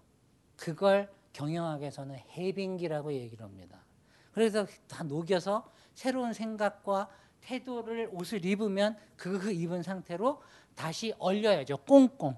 그래서 그거를 동결 freezing이라고 그래요. 그게 변화 관리에서 얘기하는 하나의 원리입니다. 예? 저 이런 거 팔아먹고 살았어요 예전에 경영학을 아주 맨날. 내가 뭐 이렇게 예술 같은 거 미술 강의하니까 그런 거 할 줄 모르는 할머니인데 그걸 너무나도 잘 알지만 일부러 꾹꾹 참고 있었어요. 그런 말들을 함부로 떠들면 요즘 젊은 친구들이 너무 그런 말에 혹하거든요. 맨날 뭐 아프니까 뭐 천 번을 흔들려도 여전히 kidult인 애들도 많은데. 많잖아. 뭘 어른이야. 난 kidult로 사는 거 행복해요. 열심히 마론 인형 모으고 뭐 이러면서 아 좋아요. 이러면서 살아도 열심히 패턴도 공부하고 음, 뭐다 해. 이런 시대예요. 이 promenade 앙상블은 말 그대로 그 당시에 나왔던 그런 다양한 복종 중에 하나입니다. 산책용 복식이에요. 여기에 들어갔던 요, 요, 요, 요 레이스 패턴들 저거를 짜는 데만 해도 1개월이 넘게 걸립니다. 그러니까 저 당시로서는 고가의 복식이었고 이게 지금으로 치면 그런다 그랬죠. 왜 저번에 제 인상주의랑 쇼핑의 시대에 대해서 얘기를 했잖아요. 그때 뭐라고 그랬어요? 이 의상들이 언제 팔렸다? 그 백화점이 있는가 하면 한쪽에서는 왜 청담동 사거리처럼 그 디자이너 부티기 있었다 그랬잖아요. 그런 데서 팔던 옷들이에요. 자, 그럼 이런 거, 어, 이런 옷 한 번 입어줘야지 우리 또 이제 예, 작업 한번 하러 가야죠, 그죠? 이런 이런 옷 어디선가 많이 봤어. 영화에서 많이 봤어. 위대한 뭐 어디선가 봤어. 개 뭐 있어요. 고양이 주제에 개치비 했던 애들 있어요. 그 있어요. 애들 그, 그 영화에 보면 언니들이 주로 입던 그 재즈 시대의 1920년대 의상들이 이런 옷들이었어요. 지금 봐도 정교하죠. 얼마나 잘 만든지 아세요? 그 당시에 여러분 착각하시면 안 되는 게요. 우리가 세월이 누적되면서 모든 사물을 제조하는 기술조차도 그 숙련도가 또 높아졌다라고 생각하시면 그거는 웃기는 착각입니다. 제가 북식사를 하면서 왜 중세 말기에 벨벳 만들었던 공정을 다시 찾으려고 그렇게 저기 북부 지역을 여행하고 그러겠어요? 그게 사라져서 없어요. 그리고 그 당시 벨벳이 지금 여러분이 알고 있는 벨벳하고 느낌이 다르다고요. 제품이 틀려. 그럼 그때 만들어진 벨벳이 형편없어요? 아니에요. 더 뛰어날 수 있어요.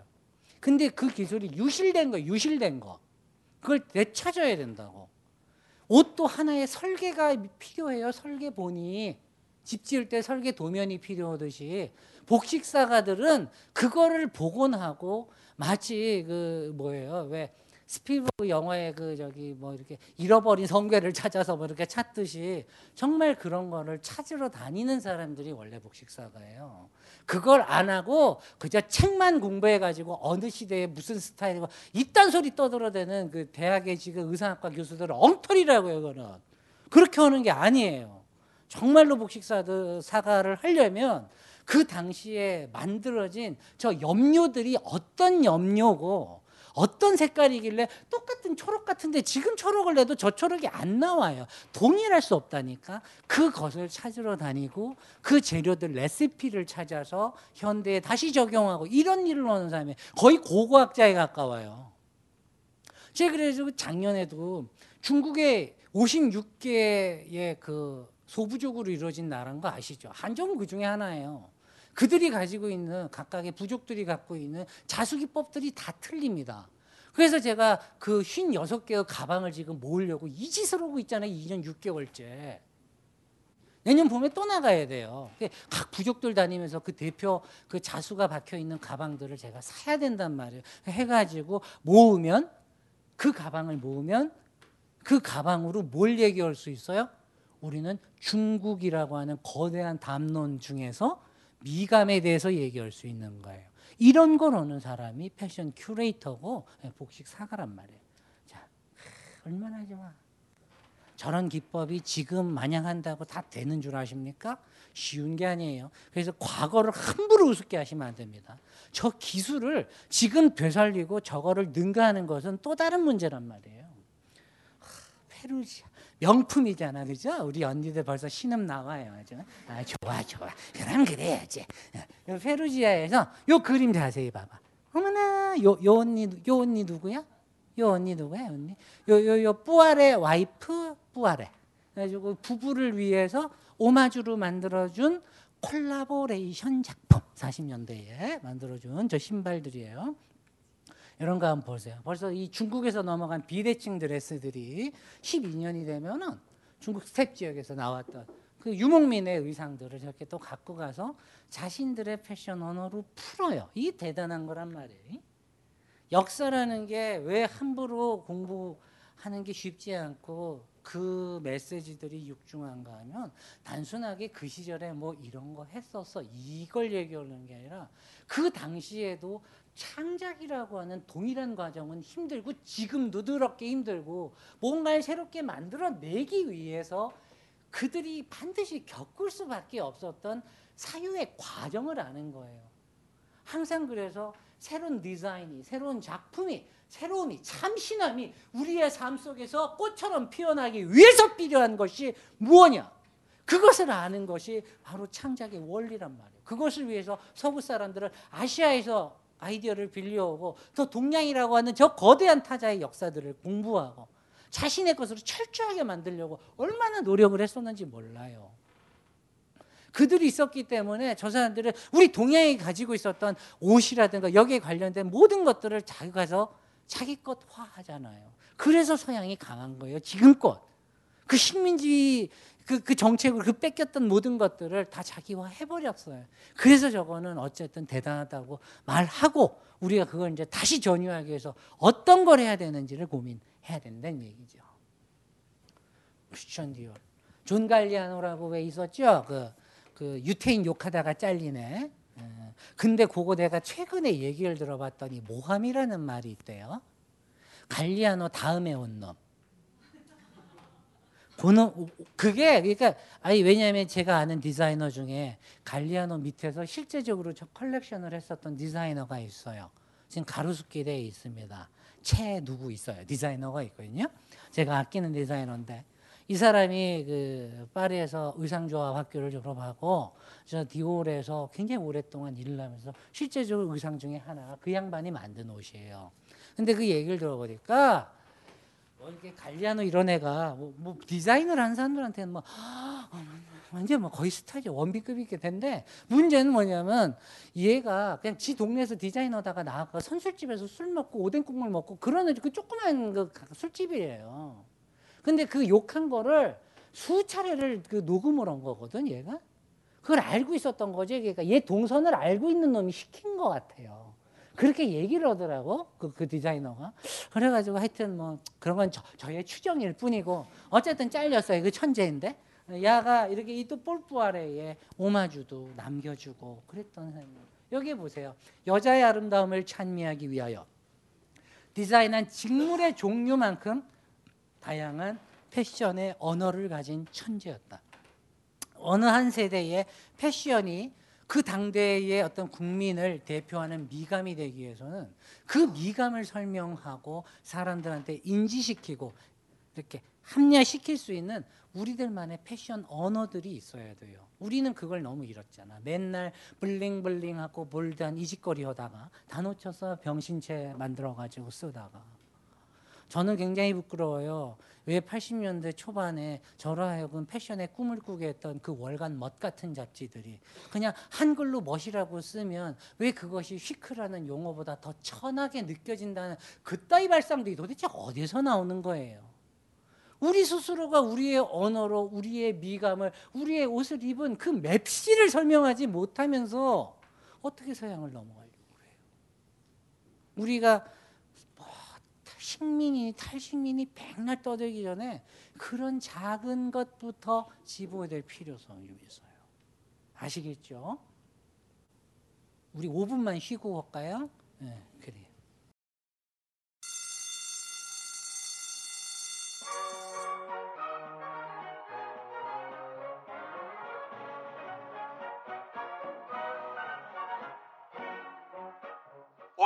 힘차게 매일매일 활기찬 당신의 아침을 책임질 손안의 킹스베리 중세 왕과 귀족들만 먹었다는 아로니아와 함께 발기찬 하루를 시작하십시오 100% 폴란드산 아로니아 열매 농축 과즙 평산네이처 아로니아 친 가사 노동과 학업, 직장 스트레스로 지친 가족을 위한 최고의 선물.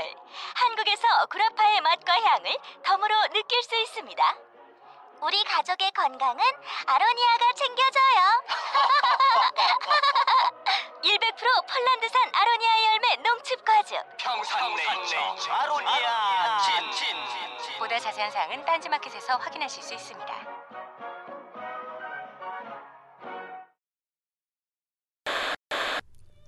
희망 가계부 호프플랜 개발자 이현식입니다. 저는 지난 10년간 돈 문제를 고민하는 많은 사람들과 재무 상담을 했습니다.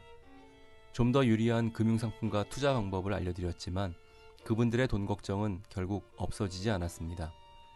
쓰는 것을 잡지 못하면 더 버는 것은 아무 소용이 없습니다.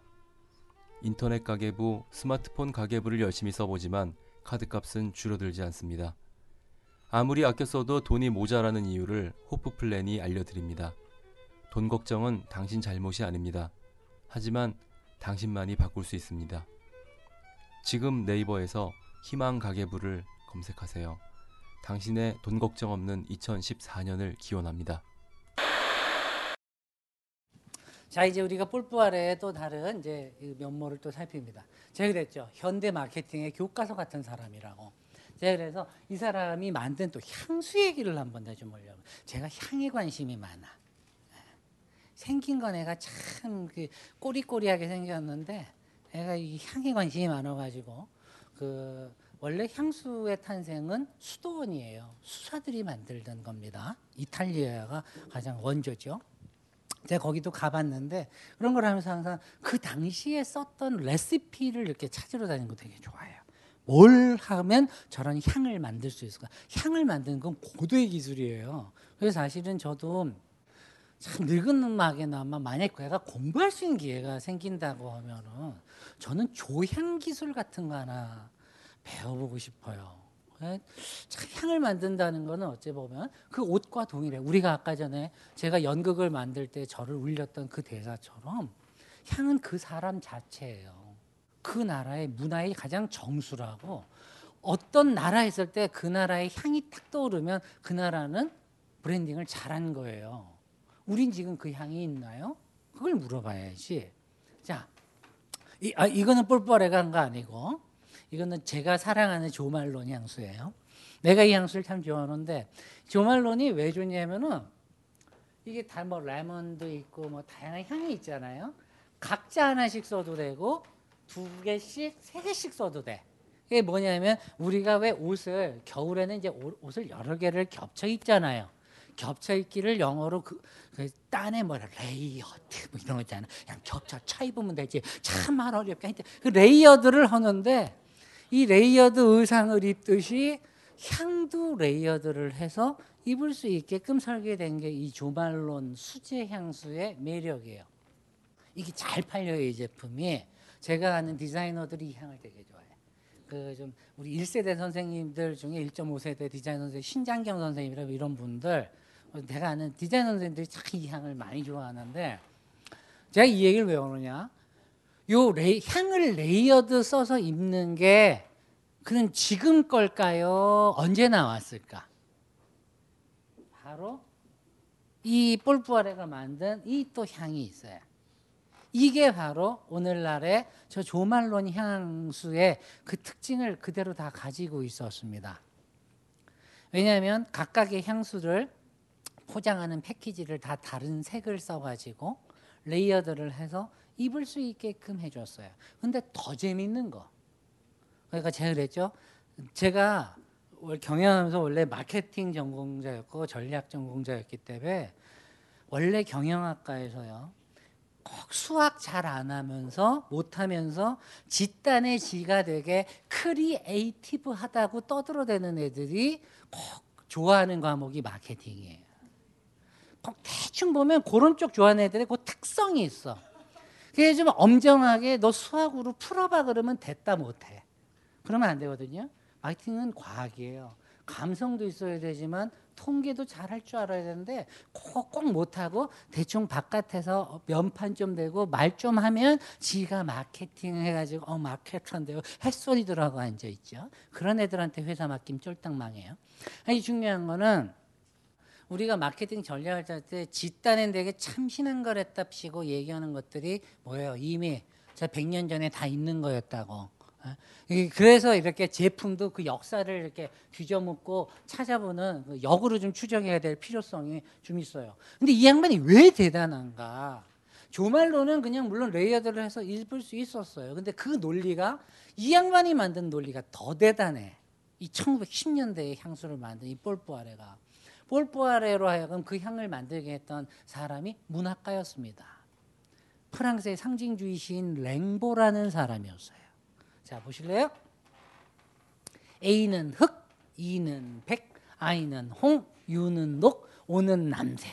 뭐래가지고 이 랭보는요 스펠링에 색채의 감각을 입혀가지고 시를 쓸 때마다 그 언어에서 색이 느껴지게끔 했던 그렇게 머릿속에 하나의 색이 있는 신상이 떠오르게끔 하는 시를 썼던 아주 대단한 화가였습니다. 음? 요 시를 읽고 이 양반이 그걸 느낀 거예요. 아 그러면 우리 흑색을, 백색을, 홍색을, 녹색을, 남색을 그렇게 각각의 색마다 우리가 향을 입혀서 그 향을 layered하기도 하고 언어를 마치 우리가 신조어를 만들듯이 조탁을 하고 조어를 할 수 있게끔 향을 그런 식으로 layered해서 입을 수 있게끔 한다면 어떨까라는 아이디어를 그때 낸 거예요. 대단하죠. 1900년대 이미요. 그리고 더 놀라운 거 랭보 아저씨한테 광고 카피 써달라고 그랬어요. 농담이 아니고 그 당시에 우리가 알고 있는 세계적인 왜 우리가 왠지 불문학 안 해도 전공 불문 안 묻고 뭐 그 불문 아니에요. 그 불문 그 저기 불문을 안 했어도 왜 맨날 듣는 시인들 있잖아. 뭐 랭보니 뭐 보들르르니 뭐 이런 거. 어, 보들보들 어, 있고 어, 이- 있거든. 이- 이런 사람들이 이미 이때 같이 활동하던 시기입니다. 아까 전에 그 패션이랑 미술이랑 문화이랑 다 융합되던 그 시기. 응? 그때 같이 활동했다. 그 사람들한테 뭐 했어요? 광고 카피 써달라고 그랬어요. 그 당시에 나온 카피들이 지금 나온 카피랑 별 차이가 없어요. 화장품이나 향에 관한 이런 그 메시지라는 게 왜 그렇게 해서 그만큼 비슷한 거예요. 사람 생각이라는 게. 응? 맨날 내봐야 거기서 그, 그건 거야. 그러다 보니까 이제 이게 된 거죠. 이런 그 폴 푸아레의 어떤 그 다양한 전략들, celebrity를 쓰고 이런 향을 만드는 거 보셨을 거예요. 그리고 자신의 어떤 branding을 드디어 이제 시작하는 전략을 만들고 그걸 위해서 또 많은 아티스트라고 콜라보를 하기 위한 전제가 뭐예요? 그 화가들의 작품을 사줘야죠. 그래서 현대 미술들을 컬렉션을 하고 그걸 이제 같이 또 전시도 하고 그런 오늘날로 치면 오늘날 왜 청담동에 좀 비싼 그 매종들을 가면 여기가 옷을 파는 곳인지 약간 갤러리인지 약간 구분이 안 가죠, 그죠? 그런 류의 분위기들을 가장 먼저 도입해 가지고 만들었던 오빠였어요. 그런 거를 자 누가 나가서 잘하고 있으면 그거 딱 지켜보고 집단에는 창의롭게 그러나 사실은 다 베낀 거 이렇게 베껴 가지고 나만의 것으로 이제 또 만들려는 세력이 있어야 되잖아요. 그때 등장한 오빠가 이제 바로 샤넬이에요, 샤넬. 응? 이 언니야, 이 언니. 자, 이 언니 23년이야. 23년에 어머나 이쁜 언니 누구? 뭐 단걸이네? 뭐 단걸? 응, 그렇지? 응, 단걸. 가슴이 있는지 없는지는 잘 모르겠어요. 하여튼 의상은 조금 야해요. 어, 파란색 그 이렇게 약간 그릭스풍의 이런 드레스를 편하게 하고 거기에 아마 저거는 펄로 만든 걸 거예요. 모피로 만든 목도리를 쫙 하고 있습니다. 뭔가 생각에 빠져 있는 듯 아트란 무엇인가 이런 거 생각해서 오늘 점심에 짬뽕 먹을까 이런 거 고민하고 있었을 것 같기도 하고 아 왜냐면 이제 요거 할 때가 언제였냐면 청생열차라고 하는 오페레타 작품을 만들고 있을 때였어요. 그때 샤넬 그리고 뭐 지금 요 그림 그려준 마리 로랑생이라고 들어보셨어요? 아 폴리네르라는 시인을 혹시 아시는지 그 사람의 연인이었어요. 예, 자살했죠. 이 신인상주 화가였습니다. 그 당시에 그러니까 제가 항상 얘기했죠. 맨날 말끝마다 뭐 융합이 어떻고 통섭이 어떻고 이미 이 시대에 그 모더니즘 아트의 미술의 예술의 모든 사람들이 모여서 함께 작업을 했었어요. 이 사람이 주장하던 게 바로 가난한 쉬크입니다. 실용적이고 단순하고 절제된 우아함을 토대로 하는 그 옷을 드디어 내죠. 그런데 이것도 뒤에 있는 놈들이 그냥 갖다 붙인 말이고 실제적으로 샤넬 언니는 뭐 하던 언니였어요? 자, 우리 다시 한번 요즘 우리 사모님들이 좋아하는 아웃도어 했어. 아웃도어 했어. 농담 아니야. 아웃도어 디자이너예요. 그거 무슨 말인 줄 알아? 그 샤넬이 원래 파리에서 처음부터 장사했던 거 아니에요. 처음에 냈던 곳은 도빌이라는 곳이었어. 그 북방부 노르망디 해변가였다고요. 거기가 요즘으로 치면 뭔지 아세요? 하도 영어들을 넣어서 리조트야 리조트. 그 리조트 look이라고 해변가에서 마음 편하게 산책하고 파티하고 룰루랄라 하는 언니들 아웃도어 만들어준 언니라고 여기서 그 어부들 그 울로 짠 그 니트 이런 거 갖고 와가지고 남자들이 입었던 걸 여자들이 입을 수 있게 변형시켜주고 그런 짓 했단 말이에요. 이 샤넬이 그렇게 태어나요. 아웃도어 디자이너야 이 언니. 음. 어, 역시 아웃도어는 대단해. 음. 그래서 그런지 참 어쩜 이렇게 수많은 사모님들이 이렇게 등산복을 입고 참 이렇게 유적지도 가시고 미술관도 가시고 참 대한민국 전체가 산으로 가고 있긴 한가 봐요. 그러니까 대단한 참 나라 꼬라지하고 참 잘 돌아갑니다. 하여튼 아주 중요한 것은 자 이런 모습이고 웃자고 한 얘기고요. 자이 공연을 만들 때 함께했던 사람들이 있어요. 장콕토라고 혹시 예. 뭔가 그 수능 볼 때 외운 것 같아. 어, 들어본 것 같아. 소설가, 시인 뭐 이런 사람이 국도의 초상화. 왜? 이 오빠가 청생열차에 대본을 써주었어. 콜라보에 이제 본격적 콜라보가 들은다. 그 무대에 무대 커버. 요즘은 무대 장치를 합니다만 예전에는 크게 이렇게 그림 막을 걸어가지고 뒤에다가 걸었습니다. 바로 요 그림이야. 어디선가 한 번쯤은 봤을 것 같은데. 요 그림을 어떤 오빠가 그렸어? 피카소 어머나. 그럼 지금 콜라보한 애들이 누가? 샤넬, 장곡도, 마리 로랑생, 피카소. 요즘 뭐예요? 완전히 레전드 쩌는 언니들이. 이건 잉여력 쩌는 수준하고는 틀려. 이거 완전 legend예요. 지금의 기준에서 치면 완전 legend들이 지금 다 모여가지고 작품 만든 거야 지금. 응? 이거 했단 말이야. 대단하지 않아? 이 작품이 이런 거예요. 청색열차가 뭐냐면 리비에라 해변까지 가는 그 고급 열차예요. 그 당시에 그 청생 열차는 1박 2일 코스예요. 밤에 타서 이게 자면서 가는 건데 그러다 보니까 좌석이 편할 거 아니에요. 푹신푹신하고. 그래서 청색 벨벳으로 만들었대요. 그래서 청색 열차예요. 거기서 일어나는 일들 그리고 그 해변가에서 일어나는 일들. 해변가에서 뭐 하겠어? 테니스 치고 승마하고 뭐 이런 거할거 아니에요.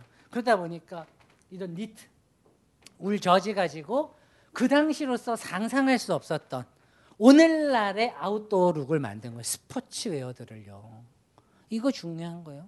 여러분 스포츠웨어를 비웃으시면 안 돼요. 스포츠웨어는 인간의 역사에서 적어도 복식사에서 인간의 신체를 해방시킨 가장 강력한 기표입니다. 여자들이 스포츠웨어를 입기까지 얼마나 힘들었는지 아십니까? 1888년에 고무 타이어가 만들어지고 그 전해에 여러분들이 오늘날 타고 다니는 그 자전거의 원형이 만들어져요. 그 당시에 자칭 말하는 우생학인이 사회적 다윈주의니 이따위 말들이 등장하면서 여자들도 운동이 필요하다. 왜? 그건 여자들의 복리를 위해서 한 말이 아니었고 여자들이 운동을 해야 좀 더 우수한 인종들을 생산할 수 있다. 이따위의 논리들이 자리할 때입니다. 그래서 드디어 여성들은 집에서만 쳐 박혀 있다가 드디어 outdoor를 한 거예요. 그래서 자전거를 탈 수 있게끔 허가된 거고. 근데 인별로모가 그거 하나를 탈래도 의상 때문에 맨날 시비인 거라. 스커트 그 긴 스커트 입고 어떻게 타? 안 되지. 그러니까 스커트를 어떻게 해야 돼? divide. 반을 잘라요. 그거 한거 가지고도 영국이 어떻게 되려고 이딴 소리 들어오는 그 꼰대들 사이에서 젊은 여성들은 저항하기 시작합니다. 그래서 그 당시에 터키에서 왔던 블루머를 하나의 그 하렘 바지를 응용한 블루머라는 바지도 입고 다녔고 그리고 그때는 이제 또 자전거를 워낙에 많은 중산층 여성들이 타다 보니까 허락하기 시작합니다. 이제 점점 뭐든지 쪽수가 많아지면 그게 이제 하나의 문화로 점점 굳어지고 그 열망이 이제 구체적인 옷을 입게 되잖아요. 응? 그런 거예요. 그렇게 되다 보니까 어떻게 돼요?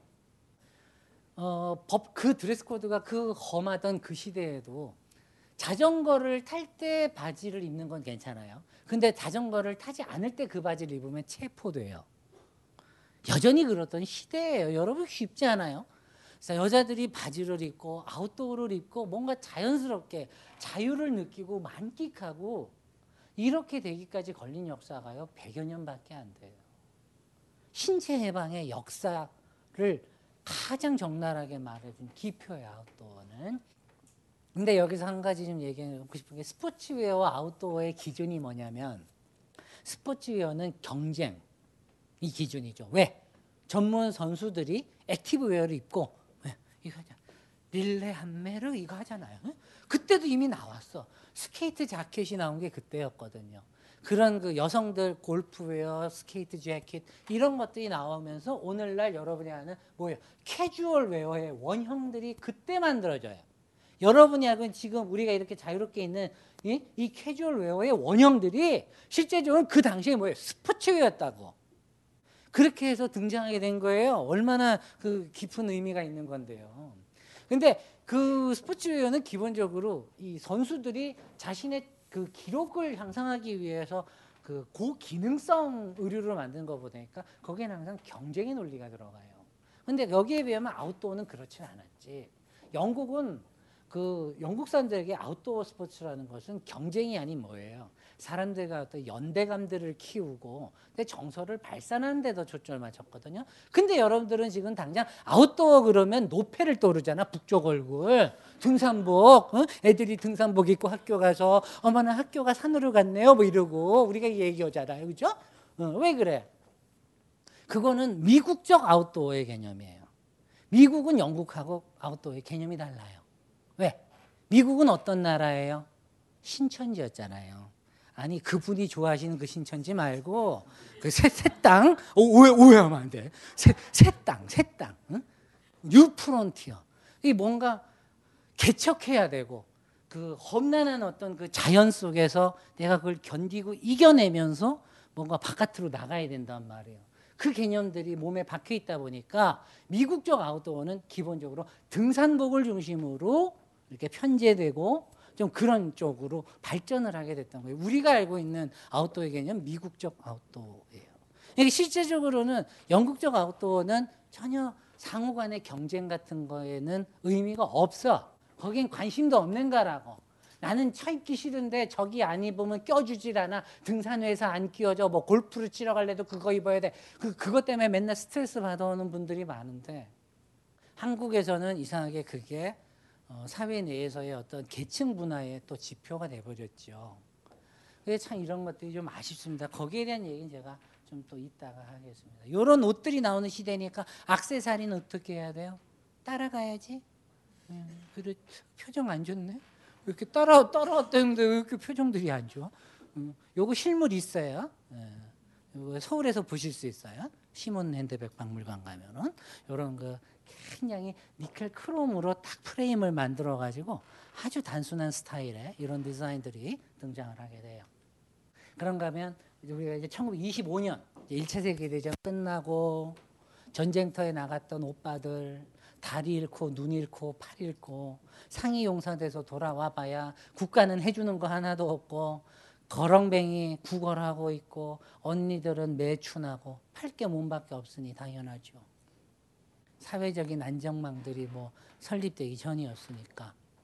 그러던 그 시대의 여자들의 저 베를린 거리의 새 매춘부의 모습입니다. 오토 딕스라고 하는 1925년 신즉물주의라고 하는 하나의 미술 유파입니다. 거기 대표적인 화가인데 그 사람의 그림 속에 나온 저 매춘부들을 보세요. 옷들을 보면 자 저기에 어, 손에 들고 있는 거 있죠. 저거 뭐예요? 드디어 여성들의 손에 클러치가 주어져. 이 당시에 나오던 이 클러치입니다. 이것도 한국에 있습니다. 가서 보시면 되고. 지금 봐도 촌스럽지 않죠. 이, 런게 흔히 말하는 빈티지예요. 여러분들 오늘 원래 우리가 쇼핑 얘기 이런 것도 조금씩 해야 되잖아요. 그래서 진짜 빈티지 쇼핑하는 것만 한번 6회 강의해도 돼요. 왜요? 여러분들이 진짜 빈티지를 사 보신 적 있어요? 세상에서 맨날 아, 빈티지 뿡에 오뜨쿠티스가 어떻고 맨날 그 지도 모르는 말 떠들어대는 그 잡지사 그 기자애들 있죠. 정말로 빈티지를 사시려면 프랑스나 각 유럽에서 제대로 된 빈티지 가게를 가서 주인들을 구워 삶아놔야 돼요. 그래서 진품이 들어왔을 때 아, 요거 요번 거 나왔다고. 그러면 비행기 타고 가서 사야 되는 거예요. 그만큼 쉬운 게 아닙니다. 여러분 제가 그렇게 해가지고 옷들을 하나하나씩 모은 거예요. 무슨 맨날 개나 소나야 요즘 무슨 빈티지 풍에 어쩌고 저쩌고 헛소리 들어오고 앉았어요.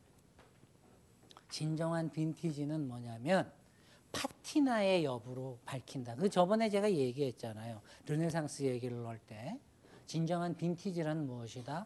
그 오랜 세월 속에 그 사물과 내가 관계하면서 정서적인 관계를 맺으면서 그 사물에 묻은 때의 누적된 깊이다. 그것이 빈티지고 그것이 고색 창연이라는 말로 번역되는 파티나라는 단어다. 그래서 르네상스에서는 저 파티나의 유물을 가지고 그 귀족이 가문이 오래됐냐 되지 않았냐. 좀 얘가 한마디로 어, 뼈대가 있는 놈인지 아니면 그냥 대충 돈 주고 했어 편하게 있어 이런 놈인지 이거를 알아보는 기준으로 썼다. 이 그 저번에 얘기 드렸었잖아요. 그러던 시대예요 그래가지고 그런 거 이제 우리 팟캐스트 하면서 하나하나씩 얘기하자고요. 이제 여기서는 복식사 강의만 하고.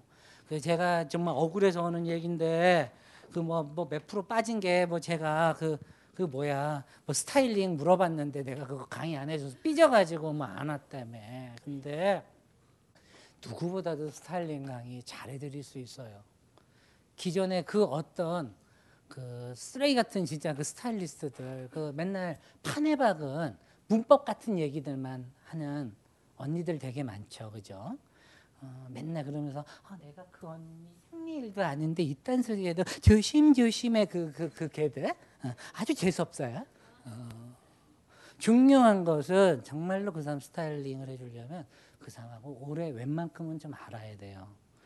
자꾸 꾸준히 좀 만나봐야 되고 몇 번이라도 대화도 해봐야 되고 자연적으로 그 사람이 풍겨나는 느낌이 어떻겠다라고 내가 빨리 그림을 그릴 수 있어야 돼요. 그런 전제 하에서 같이 personal shopper도 해주는 거고. 그래야지 충고도 제대로 해줄 거 아니에요. 맨날 그게 없이 아, 고객님은 뚱뚱하시니까 가로 스트라이프. 아, no no no. 이런 짓거리 하면 안 된다고. 내가 몇 번 얘기해. 그 그런 유에 그런 판에 박은 충고는 하는 게 아니에요. 사람이 정말로 사람한테 인정받으려면 충고도 어떻게 해야 되는 줄 아세요? 그 사람이 나에 대해서 미처 몰랐던 걸 충고해줘야 그 사람이 나한테 마음을 열어요. 경영에서 그 조화리의 창이라고 그러고 뭐 그런 건 다음에 얘기하고 그만큼 사람이요 어, 타인이 나에게 있어서 거울과 같은 존재잖아요. 근데 인간에는 두 개의 거울이 있는 거야. 자기 확신의 거울과 자기 확장의 거울 이 두 개가 있다고 얘기를 해요. 이건 중요해. 이거는 밑줄 쫙 하고 그 저거 에, 그렇지. 나도 이런 거 멘션 한번 해봐야지. 예, 이게 왜 그러냐면 자기 확신의 거울이라는 거는 이런 거야. 아, 우리 이, 이, 이 언니가 그림을 잘 그려요. 그래서 일부러 그림을 그려서 후기를 그리잖아요. 아니 그냥 해. 중요한 건 어, 편안히 있어, 편안히 있어. 예, 이제 중요한 건 그거 아니고 이렇게 하는 사람한테 어머, 넌 어쩜 이렇게 그림을 잘 그리니? 어머, 좋다 이게. 이거는 이 사람한테 칭찬이 못 되죠. 왜냐? 어 그래 나 그림 잘 그려. 어, 나 이쁘지. 자기 확신이에요. 근데 이 사람한테 하루는 그림 얘기를 안 하고 그림만 잘 그린 줄 알았더니 어, 뭐 색감이 아주 좋다거나 이렇게 밑에 캡션도 너무 좋아. 왜 이렇게 문학적인 능력도 좋아 하고 이 사람이 미처 나에 대해서 평가하지 않았던 어떤 부분을 싹 끄집어내 가지고 칭찬을 해주면 이 사람이 나를 격하게 좋아해요. 요 얘기 왜 한 줄 알아? 오늘 안 그래도 여기서 잠깐 5분 쉬고 있는데 저 매니저가 그 얘기 해주더라고. 여기 벙커원에서 무슨 미팅 오고 그런다며. 응? 서로 만나고 그러는데 성사율이 높대. 응. 축구 좋아하는 아저씨 물어보라 그러대. 그래가지고 아 이거 나만 해도 이제 나이가 많아가지고 그 주변에 이제 여자분들은 뭐 다 애 엄마고 이런데 하여튼 뭐 중요한 거는 그런 거죠. 이거는 어찌 보면 그냥 괜히 한 얘기가 아니고 작업할 때도 그 정말 필요한 거예요. 꼭 그걸 연애 상대를 만나기 위한 작업을 하려고 그 멘트를 던지는 게 아니라 사람과 사람이 만나서 그 마음을 좀 빨리 열고 신뢰를 얻고 싶을 때는 이 반드시 자기 확신과 다른 말을 해서 그 사람을 자기가 생각하는 실제 아이덴티티보다 더 크게 말해줄 수 있는 사람. 자기 확장의 거울이 되면 그 타인은 나라는 거울을 보면서 안심을 하게 돼요. 그러니 이런 멘션을 잘 던지는 애들은 누굴까? 제비. 그래서 조심해야 돼. 일단은 자 조심도 해야 되지만 그걸 역으로 내가 이용을 하면 어때요? 사람한테 마음을 얻는 거죠. 그런 걸 허라고 얘기를. 근데 이걸 얘기하다 이게 쓸데없는 얘기를 했어. 하여튼 가가지고 어, 원래 애가 이렇게 좀 애가 두서가 없어요. 어, 어, 어머 이 시대 언니들이 쓰던 콤팩트래요. 거울이다. 자기 확신의 거울이었을 거야. 어머나 거울아 거울아 세상에서 어, 뽀룩치다 이렇게 닫았을 거야 아마. 카르티에에서 만들었습니다. 124억. 쇼핑은 이런 걸 해야 돼요. 음. 이런 거 사줄 수 있는 남자친구를 사귀게 돼요. 음, 이게 중요한 거야. 나도 요거 진품은 없고 이디션 중에 하나 자그마한 거 싸게 해서 산 거 하나 갖고 있어요. 700만 원 정도 줬는데 근데 요거보다 여자분들 요게 더 좋은데요. 다이아인데 이거로 되가 좋습니까? 같이 사진 찍은 거라 제가 보여드린 거고 이런 것들. 근데 여러분 이거 아세요? 이 패턴이요 서양에서 나온 건데 까르띠에서 나온 거거든요. 저 20년대 나온 거예요. 자 그런데 아 내가 그 사진을 못 갖고 제가 저번에 북경을 갔을 때 북경 역사박물관에서 당시에 그 청대의 황후들이 쓰던 콤팩트를 다 공개한 적이 있어요. 10개. 똑같더라. 동양 거 베낀 거예요. 그 패턴. 분명히 베꼈어. 그거는 동그란 거였는데 그 분처 위에 있는 패턴이 딱 요 패턴이었어요. 그대로 베꼈더라고요. 근데 아주 내가 학을 껴서 그냥 놀래가지고. 얘들이 베꼈겠죠, 얘들이. 동양이 그걸 어떻게 베껴.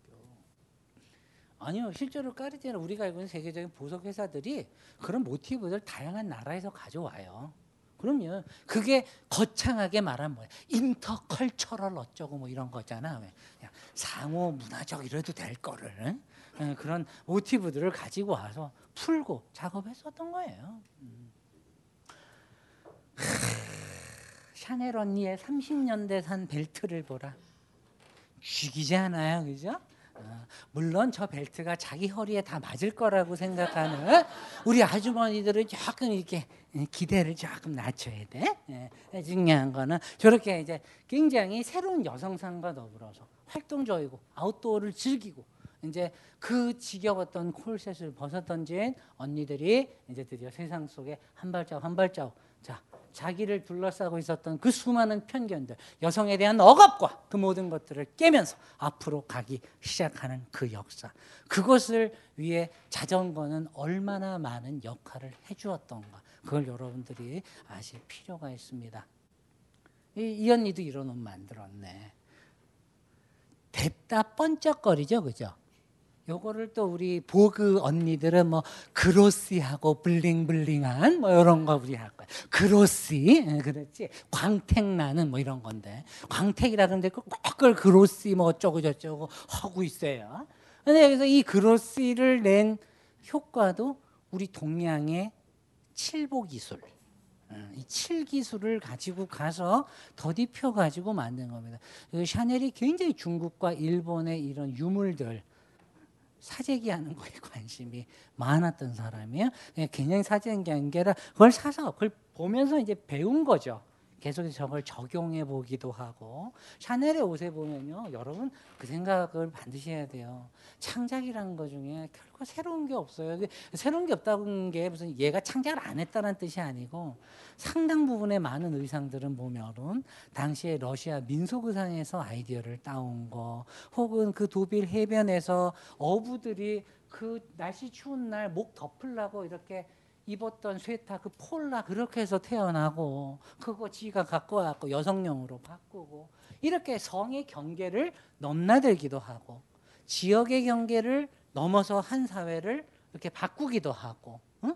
미의식을 바꾼 거잖아요. 일본의 칠기 기술이 와서 이렇게 혁신이라고 하는 것이 일어나기 위해서는 성차를 넘고 지역을 넘고 약간 문화적 경계들을 넘어서 그 산 사회에서 하나의 혁신이라고 이노베이션이라는 것을 이렇게 촉발시키는 거예요. 그래서 결국 패션은 모든 결국은 보면은 혁신의 역사이고 그 각각의 시대가 우리에게 줬던 그 혁신의 목만큼 우리의 도덕적인 감수성도 확장되는 것이고 예전에는 요만큼만 노출하면 어머나 하던 언니들이 뭐 요즘은 뭐 이렇게 왜 그 빨간 카펫 언니들 있죠?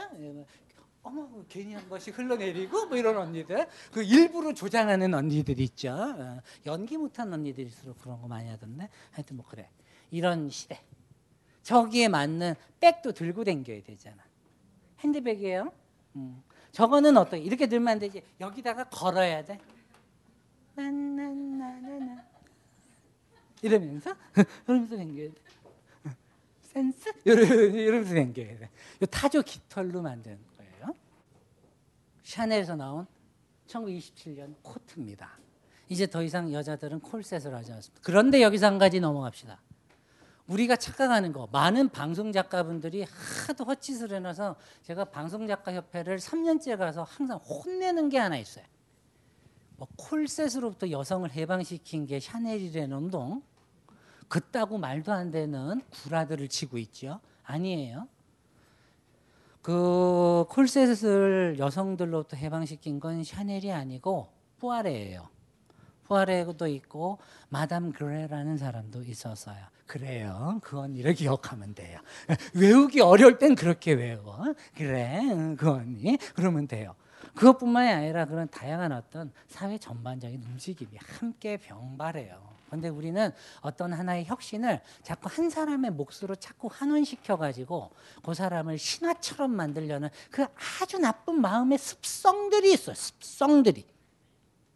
그런 것들을 우리가 이제 추적을 해서 우리 저 채널 언니의 공과 과를 우리가 이제 명확하게 좀 밝혀야 될 이유가 있습니다.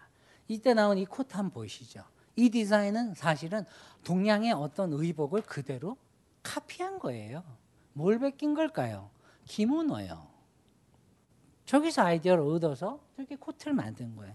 근데 이렇게 옷이 단순해지면 패턴이 좀 프린트로 들어가거나 강조점을 주기 위해서 항상 얘기죠. 우리 신고전주의 때 옷이 단순해지면 강조점이? 어디로 가거나.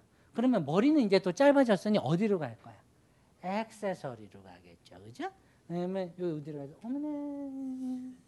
어머나 이 언니가 들고 있는 저 블링블링한 까르띠에 핸드백을 보라.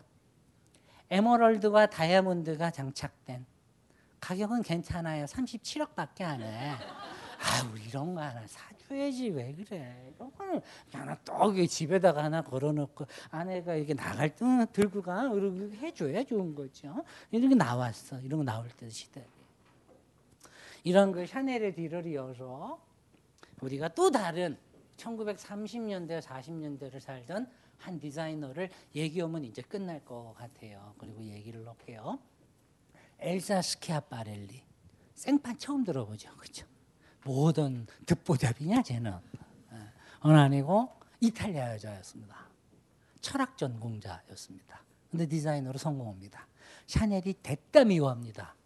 왜? 샤넬은 맨날 출신 성분 감추느라 힘들고 로비하느라 힘들고 2차 세계대전 때는 부역하느라 힘들고 가장 나쁜 짓거리란 짓거리는 다 해가면서 살아왔는데 이 언니는 집안도 좋아. 아빠가 대학 교수야. 뭐 그랬고 집에 서재에 가면 온갖 좋은 책들이 많아서 항상 그 책들을 읽으면서 크, 아이디어를 얻었다. 뭐 이런 이런 언니예요.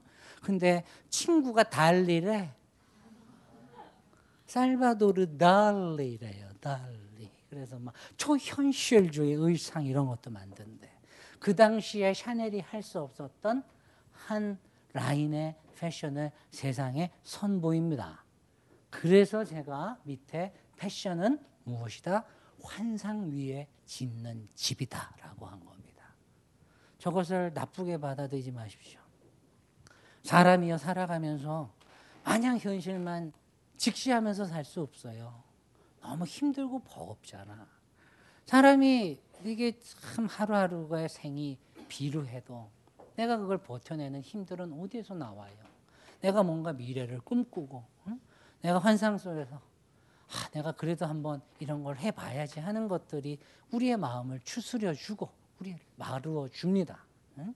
옷은 그 기능을 우리에게 할 수 있게끔 우리로 하여금 어, 일종의 도피처가 될 수 있는 그런 작은 환상을 만들어주는 사물입니다. 이 언니야. 분위기 쩔잖아. 그게 샤넬이 쉬든 거야, 이제 이 언니가. 자기보다 자꾸 인기 끌거든. 그러니까는 자꾸 막 기자들이 얘만 인터뷰하고 이제 막 그러니까는 이제 열받은 거예요. 이 언니예요? 어. 이 언니가 이런 거 했어요. 달리가 그림 그리면 옷으로 막 표현하고. 어? 이런 거예요. 어머나. 이 벨트 얼마나 좋아. 우리 백화점에 저 언니들한테 저거 벨트 주면 진짜 감사하겠죠. 감사합니다, 고객님.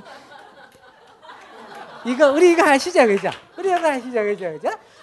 제가 백화점에서 제가 그 바이오 생활했잖아요. 백화점 가면 그거죠. 도레미파 솔에서 하죠. 그래서 안녕하십니까 고객님 이거 합니다. 솔 음에서 그거 딱 주면 완벽이야 이 언니들 그죠? 요런 그, 그 이전의 사람들이 생각하지 못했던 어떤 환상, 독특함, 유니크함이 드디어 이 패션과 만나게 됩니다. 그런가 하면 힐도 신고 댕겨 이 언니는. 굉장히 그 이전 세대의 어떤 생각하지 못했던 도발, 발칙함 이런 것들이 어, 현실의 외피를 깨고 패션의 한 요소로서 우리 앞에 나타나는 거예요. 이 드레스는 1940년에 만든 건데 청색 드레스에다 이게 뭔지 아세요? 꽃이 봉투예요. 막 박아놨어. 이게 뭔가 물어봤더니 제가 최근에 시공사에서 그 엘자 스키아파렐리의 자서전을 번역하고 있거든요. 사람들이 그 많은 의상학과 교수들조차도 엘자 스키아파렐리의 그 엘자가 무슨 뜻인지를 잘 몰라요. 오늘 여기 오셨으니까 꼭 알아두고 가세요. 엘사는 바그너라는 작곡가 아시죠? 그 사람의 작품 중에 로엔그린이라는 작품이 있어요. 거기에 난 여주인공 이름이에요. 이 처음에 엘자 스키아파렐리가 태어났을 때 집에선 다 아들인 줄 알고 있다가 딸이니까는 이름도 안 지은 거야. 그러고 있다가 이제 성당에 갔는데 그 신부님이 이름 뭐야 그랬더니 아무도 답을 못해. 그러고 있던 순간에 갑자기 유머가 엘사요 이런 거예요. 왜? 그 언니가 바그너 광이었거든요. 그래서 지어진 이름이었어요. 이건 꼭 알아서 책에 나와요. 그 부분은. 그 책 나오면 좀 사주세요. 응, 좀 많이 읽어. 재밌어. 왜 그 1920년대에 응. 이, 이런. 근데 이제 엘자가 언니가 됐다 미인이에요. 왜 우리 그런 거 있잖아. 똑같이 딸 둘이 있는데 아빠고 엄마고 왜 꼭 같은 말 해도 아유 우리 두 공주 이래야 되는데 언니는 이쁜데 넌 왜 이거 요, 요 요거 때문에 상처받는 분들 우리 꽤 되잖아 그렇죠? 왜 아니야? 어, 여긴 다 미인. 뭐잘 모르겠는데 하여튼 그래요. 어, 그러다 보니까 이 언니가 자꾸 스트레스 그래서 어떤 일에서 꼬씨를 마구 삼켜요. 그래서 죽을 뻔한 적이 있어요. 왜냐하면 꼬씨를 막 먹으면 몸속에서 꽃이 자라서 자기 얼굴을 덮어줄 거라고 생각했대. 정말 도발적인 지금으로 치면 이거 완전 3차원인데 4차원 뭐 이런 건데 그때 그런 짓을 한 그 유년의 기억을 더듬으면서 이런 드레스를 만들었어요. 그런가 하면은 이제부터 현대적인 옷에 들어가는 이런 물고기 문양들을 또 벨트 안에다 묶어서 왜냐면은 이 초현실주의는 이상하게 뭐 불가사리, 어류 이런 어떤 패턴들을 굉장히 많이 가지고 와서 옷에다가 접목하는 그런 일들도 합니다. 그런가 하면은 이 프린트 드레스를 보면 이제 본격적으로 이제 텍스타일 디자이너들하고 협업하는 작업이 나오는데 이 옷을 좀 키워 보면 자 여기에 보면은 무슨 이상한 이런 탑 같은 거 보이죠? 이게 뭐냐면은 이 언니가 옷 디자인하면서도 자기 그 브랜드를 작업을 하는 거예요. 여기에요. 파- 파리 거리에 지금 여기가 여전히 파리에서도 명품 거리죠. 여기에 그 가게가 있었거든요. 저 탑을 형상화해 가지고 이렇게 만든 거예요. 그런 거 하면 38년작 이런 거 한번 봐봐요. 무대 의상 디자이너가 도안을 하고 르사주 공방이라고 여기가 지금은 샤넬의 소유인데 여기가 프랑스의 이제 최고급 디자이너들의 옷에 들어가는 자수를 다 도맡아서 하는 공방이에요. 공방. 예, 가봤는데 아, 참 부러운 게 너무 젊은 사람들이 자수를 하고 있어요. 우리나라에서 자수하면 뭐 떠올라요? 할머니들이 이렇게 이, 이, 이거 떠올리거든? 우리가 이, 이런 게 변해야 돼요. 참 전통을 이, 굉장히 현대화하고 그걸 디자인으로 옮기는 작업을 오는 거는 젊은 층들이 하고 있다라는 게 참 저에게는 부러운 일이었습니다. 이 그림, 이 옷 뭔지 아세요? 이 뭐겠어요? 이 자세히 보이세요? 막 빛들이 토해내고 아폴로가 지금 말 타고 막 승천하는 그런 모습들 이런 거 한 거예요. 그래서인지 몰라도 여러분들 프라다 좋아하시죠? 어, 프라, 최근에 그 작년이었죠. 그 뉴욕에서 프라다와 저 엘자 스키아파렐리의 디자인에 너무 유사점이 많은 거예요. 역사는 거의 한 60년 이상 차이가 나는데 그래서 그 두 사람이 결코 한 자리에 모여 있을 수가 없잖아. 그건 불가능하잖아요. 근데 이제 이 큐레이터가 그 상상을 한 거예요. 저 두 사람이 모여서 함께 대화를 한다면 이라는 전제하에서 전시를 기획을 합니다. 그 전시의 제목이 Impossible Conversation이었습니다. 불가능한 대화 이런 거예요. 이게 2011년작이고 이 42년작인데 보세요. 패턴들이 어때요? 되게 유사하죠. 닮아 있어요. 이런 것들을 따서 어떤 그 사람의 삶. 스키아바렐리도 저기 철학이랑 정치 이런 거 관심 많았어요. 왜냐면 그 당시에 이탈리아가 독일 그 저기 이, 이, 이 뭐야 내란이며 저이 굉장히 뭐라 그럴까 역사적으로 혼동기였습니다. 그런 가운데 자랐던 여자였었고 프라다도 뭐예요? 원래 디자이너가 아니잖아요. 뭐 하던 여자예요? 정치학 박사잖아. 그래서 항상 프라다는 나는 개인적으로 프라다를 내가 참 좋아하는 게 프라다는 그래도 애들이 좀 곤조가 있어요. 얘들은 뭔가 좀 생각이 좀 있어. 캠페인을 할 때도 그냥 어머 이 언니 이뻐 이거 잇백이야 명품이고 그냥 한 땀 한 땀이고 이런 식의 작업을 하는 게 아니라 그 안경 하나를 만들어도 그것이 우리에게 어떤 의미고 과연 안경 디자인을 할래도 인간은 안경을 왜 쓰고 이런 굉장히 어떤 과정적 사유들을 디자인에 포함시키려고 노력했고 아무도 모두 다 가죽으로 핸드백을 만들 때 혼자서 낙하산천 가지고 만들어 갖고 이런 게 혁신이지 않을까 하고 세상에 확 던지고 하는 그런 어떤 측면이 있어요. 굉장히 두 사람이 그 혁신을 공유하는 부분들이 있었다라는 것도 알죠. 이 당시에 스키아 파렐리 안경 지금 봐도 촌스럽지 않죠, 그렇죠? 나 이거 지금 얼마일까요? 어, 요거는 괜찮아, 가격 좋아. 요- 요거는 한 450이면 해요. 어, 테만. 어. 브로치예요. 재밌죠? 이런 현대 문명에 대한 이런 것들, 이런 브로치들. 이건 해만 이렇게 물에서 이렇게 올라오는 그 모습을 형상화한 거. 요거는 열매들이 달려 있는 목의 초커 뭐 이런 디자인들 막 이런 거 했던 사람이에요. 이제 거의 다 끝났는데 제가 이 사람 얘기를 하면서 뭘 하고 싶었냐?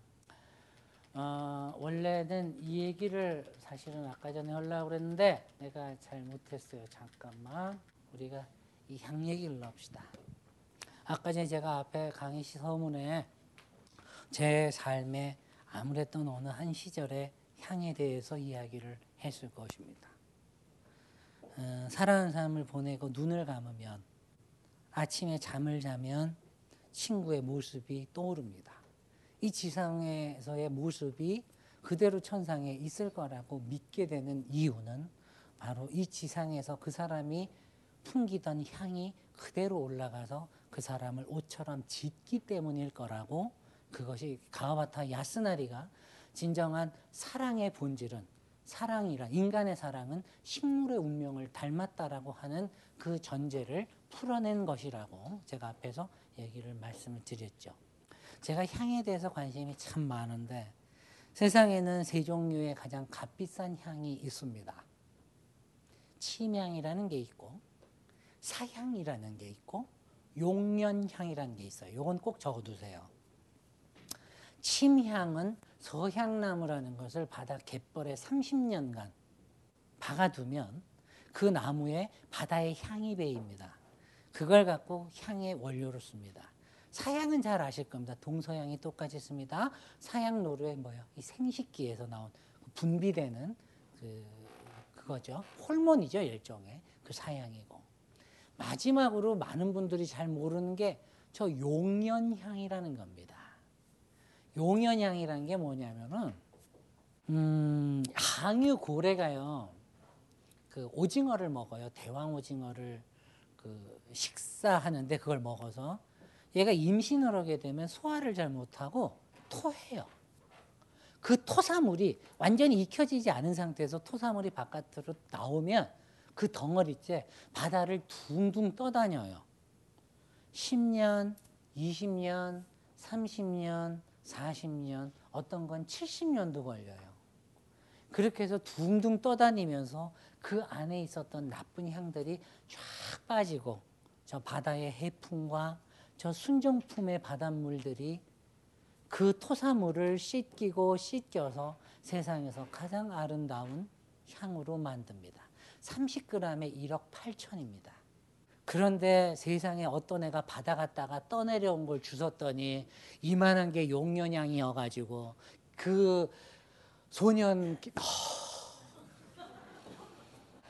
아몰에서 30g에 1억 8천에 샀대는데 걔는 한마디로 그냥 인생 풀렸죠. 예. 근데 그런 기적은 잘 안 일어나요. 음. 하여튼 그 얘기를 하려고 했던 것은 아니고 자 여러분 사양을 제외한 두 개의 향 침향과 용연향 심향도 어마어마하게 고가입니다. 향수를 만드는 다 재료예요. 세상의 모든 향은 저 두 가지는 특히 세상에서 가장 비싸다는 향 세 가지 중에 두 가지는 뭐가 전제예요. 반드시 좋은 향을 내기 위해서는 바다를 만나야 돼요. 바다. SES의 바다 언니 말고 음, 제가 왜 이 바다 얘기를 하느냐 이유가 있습니다. 그럼 우리에게 바다는 무엇일까요? 지금 이 세상이겠지 뭐. 그리고 친구일 겁니다. 어, 제가 그때 미처 이 한스러운 삶을 마무리하지 못하고 돌아왔을 때 저를 위로해 주었던 많은 사람들이 있습니다. 그것은 돈으로 살 수 없는 것들이죠. 근데 여러분 그거 잊지 마십시오.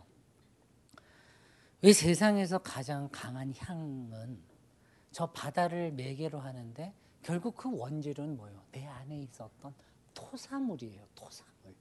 상처 덩어리들.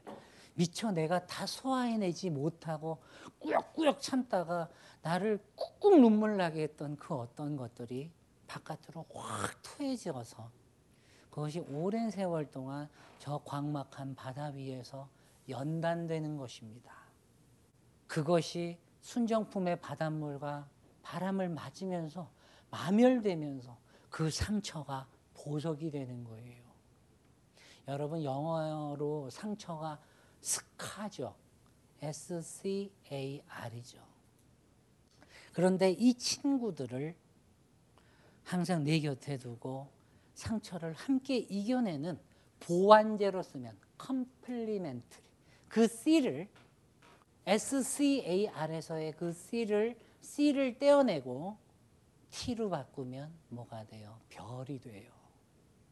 세상의 모든 별들은 상처가 없이 이루어지지 않습니다.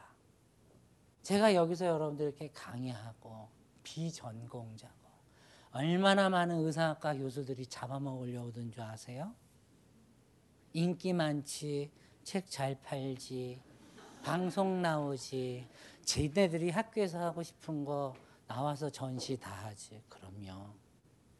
세상에 어떤 체계가 세상의 표면을 뚫고 나오고 그것이 많은 여러분들에게 공감을 얻고 여러분의 라포로를 지지를 받아야지만 그 사람이 별이 되는 거예요.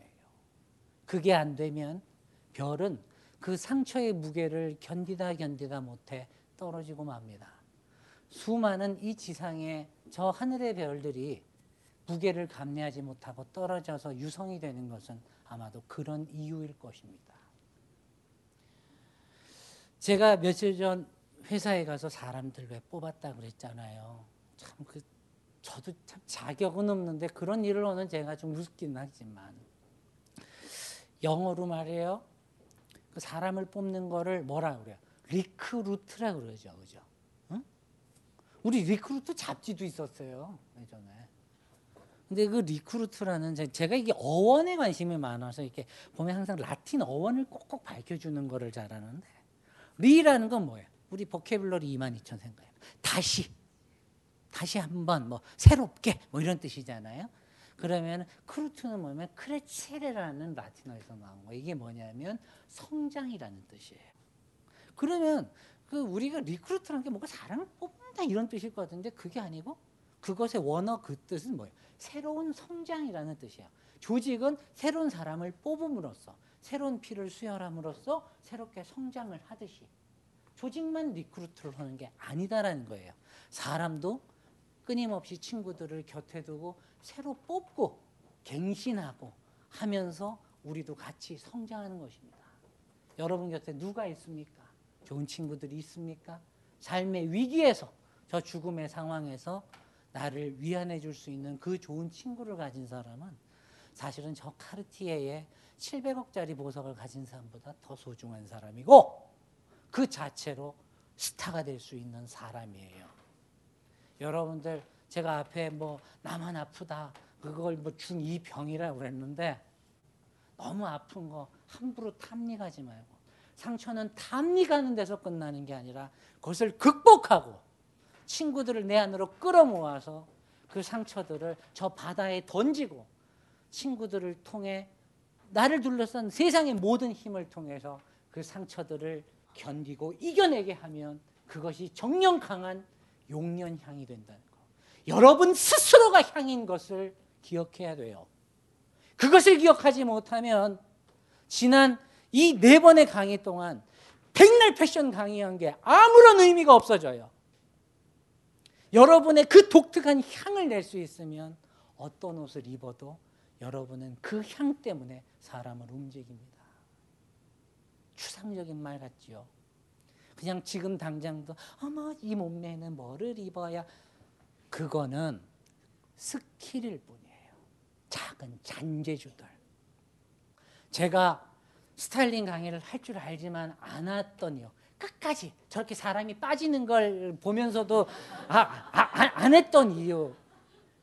우리 사회는요. 조금 뭐 아프면 당장 연고 바르고 뭐 이렇게 해가지고 빨리 치료되기 원해요. 그걸 뭐라 합니까? 대증요법이라고 합니다. 어떤 오후에는 쿠키를 세 개 주다가 깽깽대면 그 다음날 네 개 주면 아 늘었다. 그게 지금 우리의 모습입니다.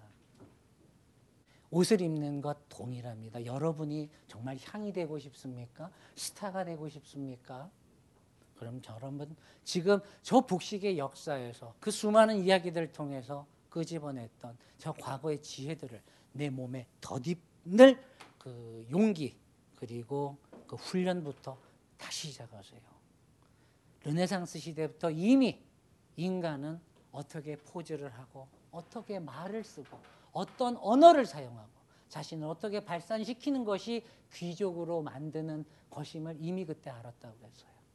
저 600년에 이미 만들어진 걸 우리는 아직도 안 하고 있어. 맨날 쓸모없는 스킬들만 익히고 있고 정말 내 자신이 바로 딱 섰을 때 나라는 한 사람이 내 안에 있는 향 그 자체로 바로 각인될 수 있는 그런 사람이 될 수 있는 내공들을 쌓아가세요. 그것들을 다 한 후에 내 피부 톤도 보는 거고 내 피부의 상태도 보는 거고 내 헤어스타일의 전체적인 톤도 보고 그런 걸 본 다음에 하나하나 조각을 맞추듯 맞춰가는 거지 그런 내공 하나도 없이 그저 사람 사가지고 아, 요 브랜드로 입으시고요 입으실게요 이따우 소리 해가면서 백날 안 늘어요 그래서 이 나라에 제대로 옷 입는 놈이 없고 패셔니스타가 없는 거예요 옷을 입는 것은 윤리적인 행위고 사회적인 책무를 지는 행위임을 절대로 잊지 마세요. 제가 시크에 대해서 뭐라고 얘기했어요? 시크란 세상을 관통하는 통찰력이다 얘기했죠. 여러분이 정말 그 시크한 사람이 돼 가고 있습니까? 어떤 브랜드를 입어서 어떤 아웃도어를 입어서 여러분이 시크해지는 게 아니고 여러분의 사유가 그 옷을 입고 자부심을 느끼고 그 옷을 입고 더 환하게 입고 더 좋은 행위를 하고 더 멋진 만남과 연대를 만들어내는 여러분이 바로 시크의 그 자체라. 우리가 오늘 이제 강의 다 했고 그래도 이제 끝났는데 소원 수리 겸 뭐 질문이 있으면은 제가 한 두 개 더 받고 끝낼게요. 아 예. 선생님의 혼이 실린 강의 4회 동안 잘 들었고요. 예. 어, 어, 사실 제가 뭐 질문 드리거나 그럴 생각은 없었는데 오늘 강의 듣고 그냥 개인적으로 여쭤보고 싶은 게 생겨가지고요. 선생님이 살아오시면서 추구하셨던 가치가 어떤 건지 꼭 묻고 예. 추구했던 가치요. 어, 저는 그래요. 그러니까 제가 이제 패션 큐레이터로 알려져 있습니다. 근데 저는 미술도 전공을 안 했고 패션도 전공을 안 했습니다. 그래서 더더욱 참신함도 있었고 기존의 틀에 박히지 않은 사유로 뭔가 글을 쓰고 세상에 선포할 수 있었던 것도 있었겠지만 기존의 기득권들은 되게 싫어합니다. 그러나 이기고 있고 그들을 하나하나씩 꺾어왔습니다. 제가 꿈꾸는 가치는 다른 거 아닙니다. 저는 무슨 어마어마한 추상적 가치를 꿈꿨던 게 아니고 저는 제일 싫었던 게요. 어떤 전공을 하면 평생 그 전공 밥만 먹고 살아야 되는 것 같은 그 사회 분위기에 돌멩이 하나 던지고 싶었습니다. 그저 경영학과 나왔으면 평생 그냥 그냥 경영하고 그냥 회계 부서 들어가서 장부 정리하고 응? 뭐 그러면은 문학한 사람은 건설하고 건축하고 이런 거 하면 안 되나요? 맨날 시대는 되게 융합형 인재를 찾는 애, 뭐 경계를 가로지르는 사람을 찾는 애, 맨날 말은 그렇게 짓거려요. 근데 말은 그렇게 하는데 정작 가보면 내가 초기 했던 종, 어, 저기 전공, 그 다음에 내 첫 직장, 그게 평생을 좌우해버려요. 이런 틀들이 좀 깨뜨려지고 그 이전의 경험들이 어떤 제3의 것을 만들어내기 위해서 자양분이 될 수 있는 사회 그리고 그런 사회 속에 우리가 이렇게 도전하면 저 새끼 경영학만 한 놈인데 뭐 나가고 저런 것도 해 근데 잘한다 뭐 이런 말 칭찬받자고 하는 게 아니라 그런 하는 작은 설계를 주어서 많은 사람들이 내가 첫 시작을 조금 부족하게 할 수도 있고 조금 좀 안 좋은 대학을 좀 가서 응? 처음 시작을 좀 못 할 수도 있고 그런 거 아니에요. 근데 요즘 너무 젊은 친구들이 그런 거에 기가 죽어가지고 살더라고요. 왜 지 스스로 지잡대라 왜 그래? 평생 그런 놈이 그거 꿈 꾸겠어요, 뭐? 지 입으로 지가 지 자신을 지잡대를 댕기는 지잡대 생이라고 말하나 그는 그 친구의 그 언어의 덫에서 절대로 넘어서지를 못해요. 그만큼 언어는 사람을 구속하는 힘이 있단 말이에요. 날 함부로 폄하하면 안 돼. 이거 우스꽝스러운 얘기인지 모르겠는데 웃자고 얘기가 아니라 여러분 정말로 다이어트 하고 싶어요? 살 빼고 싶은 분 많죠? 가장 좋은 방법 하나 알려줘요. 장기적으로 거울 앞에서 자기의 몸에 대해서 항상 칭찬하세요. 절대로 여러분 함부로 본인의 몸에 대해서 폄하하지 마십시오. 아 이놈의 공양 이러고 오지 마세요.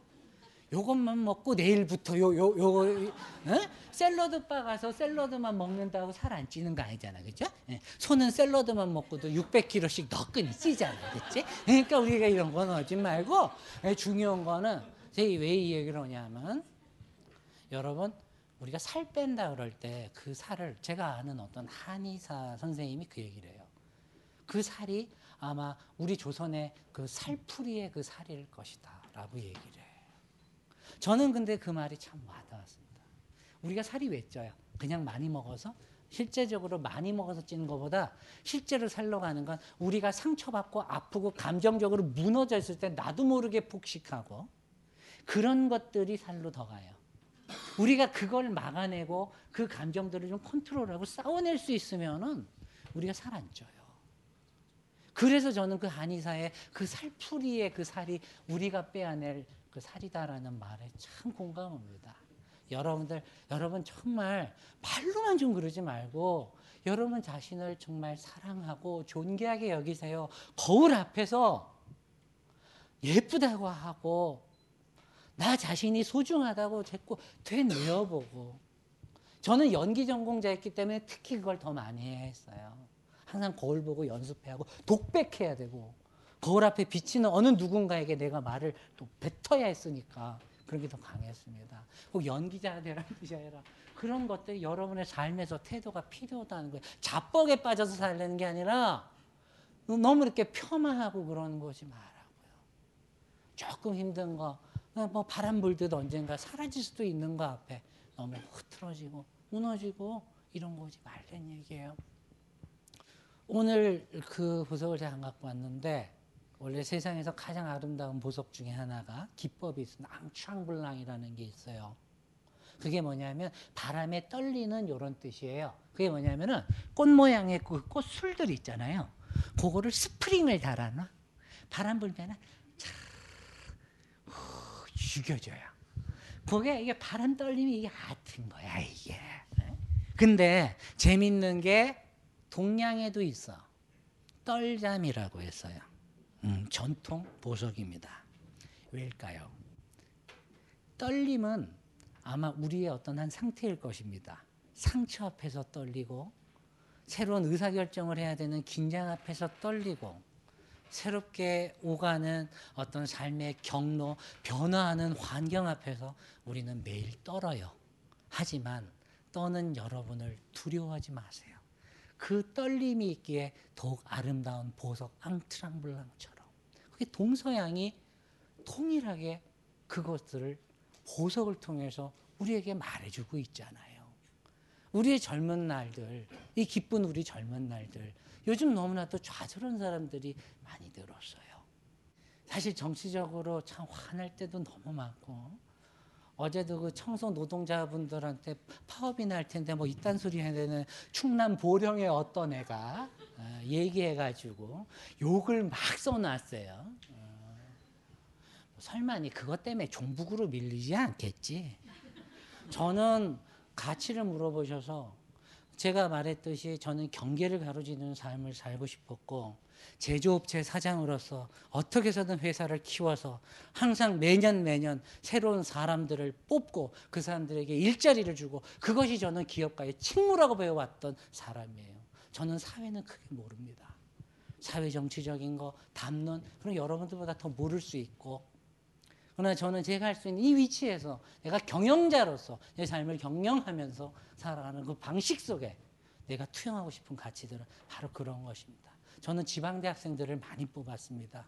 하숙 기숙사 지어줬고 할 수 있게끔 해줬고 그 친구들 결코 일 못하지 않거든요. 그 친구들 기가 죽는 건 자칭 스카이를 나왔다는 친구들의 빈정거림이 이 편만한 세상들이 그들을 기죽일 뿐입니다. 잘할 수 있는 사람들 많습니다. 처음 시작이 조금 미진해서 그 빛이 잘 안 드러나 보이는 사람들이 세상에 많아요. 그러나 여러분 보석은 결국은 어떤 각도로 깎느냐에 따라서 가장 아름다움이 드러나듯 그 사람의 한 진가를 어떻게 첫 시험에 혹은 첫 인생의 출발점으로 결정되는 그 인생의 모든 경로로 그 사람을 판단하게 해줍니다. 그것을 하지 않고 그냥 살아가는 그저 그런 인생. 그 정도로 제가 살고 싶어요. 자, 그럼 되고. 자, 또 다른 질문 한번. 예, 오늘 이제 학생을 가르치고 있는데 어, 의류학과를 의, 의류학과를 진학하려고 하는 학생이랑 면접 연습을 했었어요. 네. 근데 의류학과에서 하는 일이 잘 그 모르겠고 저도 모르겠고 음. 그 학생도 잘 모르는 것 같았어요. 네. 그래서 제가 적절한 조언을 해주지 못했는데 네, 네, 네. 의류학과에 진학하려고 하는 그런 고3 학생이 있다면 음. 그 학생이 앞으로 어떤 공부를 해야 할지 어떤 자세를 가져야 할지 혹시 조언을 음, 뭐, 저 대신 좀 네, 아니 워낙? 많이 받는 질문입니다. 뭐제 블로그랑 페이스북에는 미래의 패션 잡지 에디터가 되고 싶다는 자칭 고3 여학생들부터 시작해서 쌤 요번에 수능 끝났어요. 뭐 동, 동덕여대 의상학과 들어갔어요. 뭐 이런 친구들이 수두룩합니다. 뭐 의상학과 가지 말라고 말한 적 없습니다.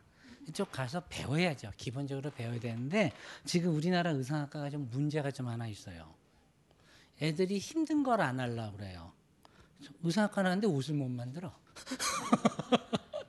뭐한 줄 아세요? 맨날 복, 복수 전공 경영학 이딴 거 해가면서 ND하고 바이오 하겠다 그래요. 그러면 제가 반 죽여놔요. 여러분 바잉이라는 거, 구매라는 거, 쇼핑이라는 게 얼마나 어려운 행위인지 우리 저번 저저번 시간에 얘기했죠. 쇼핑이란 건 단순하게 어떤 패션 아이템을 사는 것만이 쇼핑이 아니다. 우리가 정치적 의사 결정을 할 때 몇 번을 찍느냐도 쇼핑이고 내 남편감, 실부감 찾는 것도 쇼핑이다.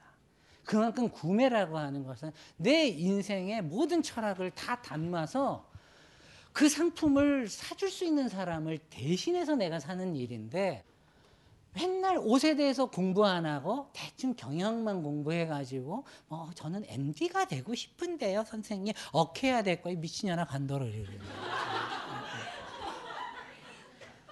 옷을 살려면요 옷을 만져보면 가격이 나와야 돼요 원단과 바느질과 그 옷의 형태만 보고도 어, 원가가 얼마겠구나 나와야 된다고요.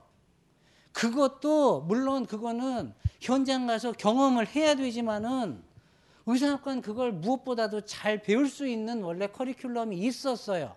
내가 구성을 배우고 그걸 일일이 만져보고 일일이 굉장히 그래서 패션은 텍타일이에요. 촉감과 촉감의 상대를 맨날 해야 되는. 근데 요즘 애들이 그걸 안 하려고 그래. 맨날 그냥 글로만 익히고 배워가지고 헛짓들을 하려고 그러거든요. 그런 학생들이 있으면은 지금 시장에서 정말 오파 이런 것들 보러 가라고 하세요. 패션이 그저 화려한 모습만 있고 화려한 별들만이 있어 보여서 그 세계만이 그저 반해서 패션을 하고 싶다는 친구들 절대 성공 못합니다. 저는 그런 친구들한테 미안하지만 어, 동정하지 않습니다. 저는 제 삶 자체가 굉장히 화려함을 꿈꾸는 사람들이 많이 오는 그런 시장에 있었어요. 패션에 있었고 영화에 있었습니다. 지금 제 대학교 4학년 때 만들었던 영화가 디지털 remastering으로 나와서 다시 하고 있습니다. 8월의 크리스마스라는 영화예요. 그 눈 온 장면 군산에서 소금 뿌려가지고 해가지고 만들고 그랬던 추억이 있거든요. 영화나 패션이나 정말 화려한 꿈을 꾸고 오는 애들이 많기 때문에 그거는 끊임없이 공급이 넘쳐요. 수요에 비해서. 그러니까 얘 뭐 하나가 뭐 잘못되든 어긋나든 별로 신경 쓰지 않아요. 그런데 그 안에서도 성공하는 사람과 수없이 실패하고 떨어져 나간 사람들이 갈리는 가장 큰 이유는 그 아이가 그 세계에 대해서 가장 달콤한 것만을 볼 거라는 환상에 빠져서 그곳에 왔기 때문에요. 좀 차가운 맛을 볼 필요가 좀 있어요. 그래서 저는 제 제자가 되겠다고 오는 아이들, 뭐 제자는 아닙니다. 멘토 해달라고. 요즘은 왜 이렇게 말끝마다 멘토 타령하는 애들이 많은지 그거 다 역겨워 죽겠어요. 뭔 멘토야. 그냥 궁금한 거 있으면 물어보고 지가 알아서 허문하지. 그냥 멘탈 뭐 선생님 저의 멘토가 되어 멘토란 건 말 그대로 방향성을 제시해 주는 사람인 건데 요즘 아이들은요 방향성을 제시해 주면 뭐예요? 그 돛에 부는 바람이 없어요. 맨날 엄마가 그 바람을 후 불어줘서 그렇게 자라온 애들이 많은지 방향성을 주면 뭐합니까? 그 돛에 바람을 불어줄 그 힘이 내 안에 없는데 그런 아이들이 너무 많아요. 선생님이시라니까 그런 충고를 해주시고 패션 잡지 읽게 해주세요. 많이 하되 좋은 것만 보지 말고 실제로 디자이너들이 작업하고 정말 이런 그 시즌 준비할 때 매일 새벽 3시, 4시까지 밤새고 막 그거 하다가 막 링겔 맞고 쓰러지고 막 그러는 모습도 봐야 내가 그럼에도 불구하고 한 벌의 옷을 갖고 세상에 맞짱을 뜨겠다. 그 결심을 할 거 아니에요. 그냥 그런 거는 맨날 안 보고 그냥 멜레강스 맨 이것만 보고 그게 되겠어? 그게, 그게 문제 아니에요. 그게 그런 애들이 오면 제가 그렇게 혼을 좀 많이 내요. 근데 선생님이 아마 그런 그 인맥 이런 부분들이 좀 많이 이런 게 좀 없잖아요, 사실은 일반 상담할 때. 그거 저한테 알려주세요. 그러면은 제가 이런 도슨트 같은 걸 해줄 수도 있고 아이들 불러다가 저 커피 사주면서 혼 잘 내요, 제가 이렇게. 눈물 한 번씩 빼주고 다시 웃어서 보내는 거. 요거 한 7년 했더니 은근히 달인 됐어요, 제가. 예, 요런 거 있으면은 예, 연락 주세요. 페이스북에 그냥 제 이름 치면 나옵니다. 이제 없죠? 아이고, 질문 쏟아집니다. 아니 저는 굉장히 단순한 질문을 하고 싶은데요. 그 선생님께서 매일매일 의상을 선택하실 때 네. 옷을 매일 입고 나, 나오시니까 네네네. 어떤 기준으로 선택을 하시고 나오시는지 아, 그게 그- 궁금합니다. 아, 그, 그 기준이요. 사실은 오늘은 그래서 스커트를 입었던 이유, 스커트 바지를 입었던 게 패션은 항상 혁신을 위해서 싸운다라고 했죠. 많은 디자이너들이 스커트를 남자들한테 입혀보려고 정말 많은 디자이너들이 도전을 했어요. 장보고티에도 도전하고. 근데 다 실패합니다. 근데 이게 성공한 날이 언젠간 올 겁니다. 이거 남자가 스커트를 입은 거. 근데 사실은요, 스커트는 여자의 전유물이 아닙니다. 인도네시아부터 시작해서 동아시아의 습한 지역들에 사는 모든 사람들은 이 습하다 보니까 남녀가 모두 다 그 킬트를 입습니다. 스커트를 입거든요. 우리가 어, 여성의 복식 혹은 남성의 복식이라고 딱딱 아주 칼같이 끊어지는 이런 일종의 이분법적 코드들을 버릴 때 우리는 좀 더 자유롭게 우리 자신을 표현할 수 있을 것이고 그런 거를 좀 할 수 있는 시대가 됐으면 하는 마음에서 사실 오늘 입었고요. 요걸 그래서 사실은 그 얘기를 하려고 사실은 입었고요. 뭐 원칙이라면 뭐 어, 그렇게까지 막 어마어마한 원칙을 갖고 플랜을 하지 않죠. 뭐 월요일에는 어떻게 뭐 미리 계획 짜놓고 옷장에서 오, 오, 오, 월요일 아이템, 화요일 아이템 사진 찍어 보았어요. 하, 블로그 뭐 이런 거 이런 건 아니고 가장 중요한 것은 지금 중요한 질문이시거든요. 옷을 입는 가장 큰 기준은 뭐예요? 바로 여러분의 옷장을 설계하는 일이에요. 우리 만 모든 세상 모든 여자들의 고민이 뭐예요? 아침에 옷장을 열었을 때 입을 옷이 없다. 아, 우리 이거 인정하잖아, 그렇죠? 이 왜 그럴까? 입을 옷이 없는 게 아니라 내가 그 옷을 입고 어떤 이벤트를 하고 누군가를 만나고 뭔가를 보여주고 싶다라는 그 플랜 자체를 짜고 있지 않았던 거예요. 꼭 신규 브랜드를 입고 참신한 디자인만을 입어야만 옷차림이 아니잖아요. 그럼 그 기존에 있었던 옷들은 그럼 다 갖다 버려요? 시즌이 끝나면 그냥 다 갖다 버려요? 아니잖아요. 그 옷장 안에 있는 옷들이 마치 알파벳처럼 여러분들의 하루하루의 일상을 쓰게 하는 마치 그 일기를 구성하는 하나하나의 그 알파벳이 된단 말이에요. 그것들을 왜 함부로 버리겠어요. 그러니까 옷을 입으실 때는 그 옷 자체의 디자인도 좋지만 내가 이것을 입고 오늘 해야 할 일에 대해서 좀 더 초점을 맞추세요.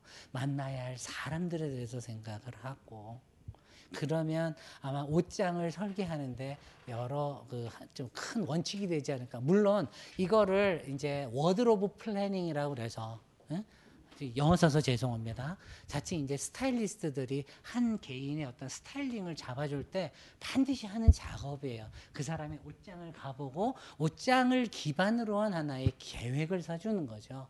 그런 거를 요번에 우리가 할 수 있는 시간이 조금 부족했어서 그렇긴 한데 하여튼 중요한 거 옷보다 옷, 옷을 입고 나가서 내가 해야 할 그리고 만나야 할 그리고 내 눈에 담아야 할 타자들의 웃음과 눈물과 그 환희들 찬연함을 먼저 기억하는 여러분이 되시라는 거 그게 저의 작은 결론입니다.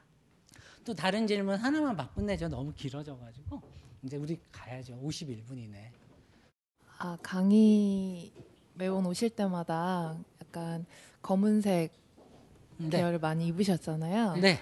근데 선생님 옷장에 있는 신발이나 가방들 중에 음. 어떤 색깔이 가장 많은지 궁금해요. 아 사실은 좀 창피한데 제가 올블랙을 너무 좋아해요.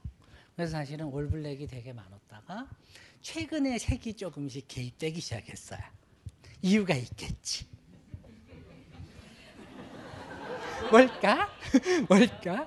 뭔가 인간의 삶에서 색이 들어온다는 건 그 사람이 이전에는 원래 검정색이란 건 카톨릭을 비롯한 그 스페인과 같은 그 어떤 금욕적인 색이었잖아요. 가장 물론 시크한 색이기도 하지만 그런 색을 입다가 최근에 제가 어, 이 색을 조금씩 많이 입게 됐습니다. 뭔가 기분 좋은 일이 있다라는 얘기일 거고 음, 아마 내년에 결혼을 할지도 몰라요. 아마 그런 일들이 있을 거예요. 그래서인지 몰라도 어, 확실히 그 제가 이 올블랙을 한창 입었던 게 한 2, 3년이에요. 그때 제 삶에서 가장 어두웠던 시절. 뭔가 묻히고 싶고 굉장히 저를 꾹 누르고 싶고 억압하고 싶었던 내 내면의 빗장들이 있었어요. 셀프 감금하고 있었어요, 진짜. 그걸 이제 감금을 풀고 정말 아웃도어를 입어야 되는데 거기까지는 내가 좀 못하겠어. 그건 내가 좀 그렇고. 하여튼 어, 뭐 그래요. 그리고 어떤 디자인을 너무 오래 입고 색상을 오래 입으면 지겨워지죠. 그 패션은 원래 그렇기 때문에 그 novelty 한다는 그 참신함의 원칙 위에 기반하는 산업인 것이고. 제가 오늘 그 강의할 때 왜 그거 있었죠. 샤넬이 있었고 엘자 스키아파렐이 있었죠. 샤넬은 굉장히 현실적인 사람이에요. 현실을 항상 직면하고 그걸 돌파하면서 갔던 사람인가 하면 또 반면에 엘자 스키아파렐리는 꿈의 가능성을 믿었어요. 물론 그들에게 그 꿈이라는 건 아주 아름다운 의미만은 아니었습니다. 왜냐하면 1차 세계대전, 2차 세계대전 그 전에 네? 힘들고 어려우니까 그 현실을 미처 대면하기보다는 꿈의 세계로 자꾸 내가 도피해 가고 싶은 거예요. 우리의 인생에서 복고라는 단어가 나오는 거, 복고풍이라는 단어가 나오는 것은 뭔가 그 지금 현실의 세계에서부터 자꾸 눈을 감고 돌리려는 어떤 그 피하려는 심리에서 나오는 거거든요. 그렇기 때문에 뒤에 그 초현실주의 저 패션들이 엘자스키아 페를리의 패션이 단명하고 많은 거예요. 왜? 그것이 지금 현실에 대한 도피가 아니라 결국 현실을 깨고 그 외풀을 찍고 나가려면 내가 상처를 받더라도 바람을 맞으면서 호떡기를 세우고 앞으로 걸어야 되잖아요. 예, 그런 의미에서 항상 패션의 모든 역사는 꿈과 현실이 항상 마치 여당 야당 이렇게 교체하듯이 계속해서 이렇게 교체되는 게 눈에 보이실 겁니다. 우리는 그 안에서 자연스럽게 파도를 타고 살 뿐이에요. 중요한 건 그 타는 동안 우리가 좀 더 현명하고 예쁘게 입고 좀 더 만끽하고 그랬으면 어느 마음에 좋은 답변이 됐는지 모르겠는데 이 얘기를 하고 싶었어요. 이제 여기서 마치죠 이제. Looking good and feeling fine. Looking good and feeling fine. Looking good and feeling fine. Slay, slay. Looking good. 벙커원, 벙커원, 벙커원 라디오.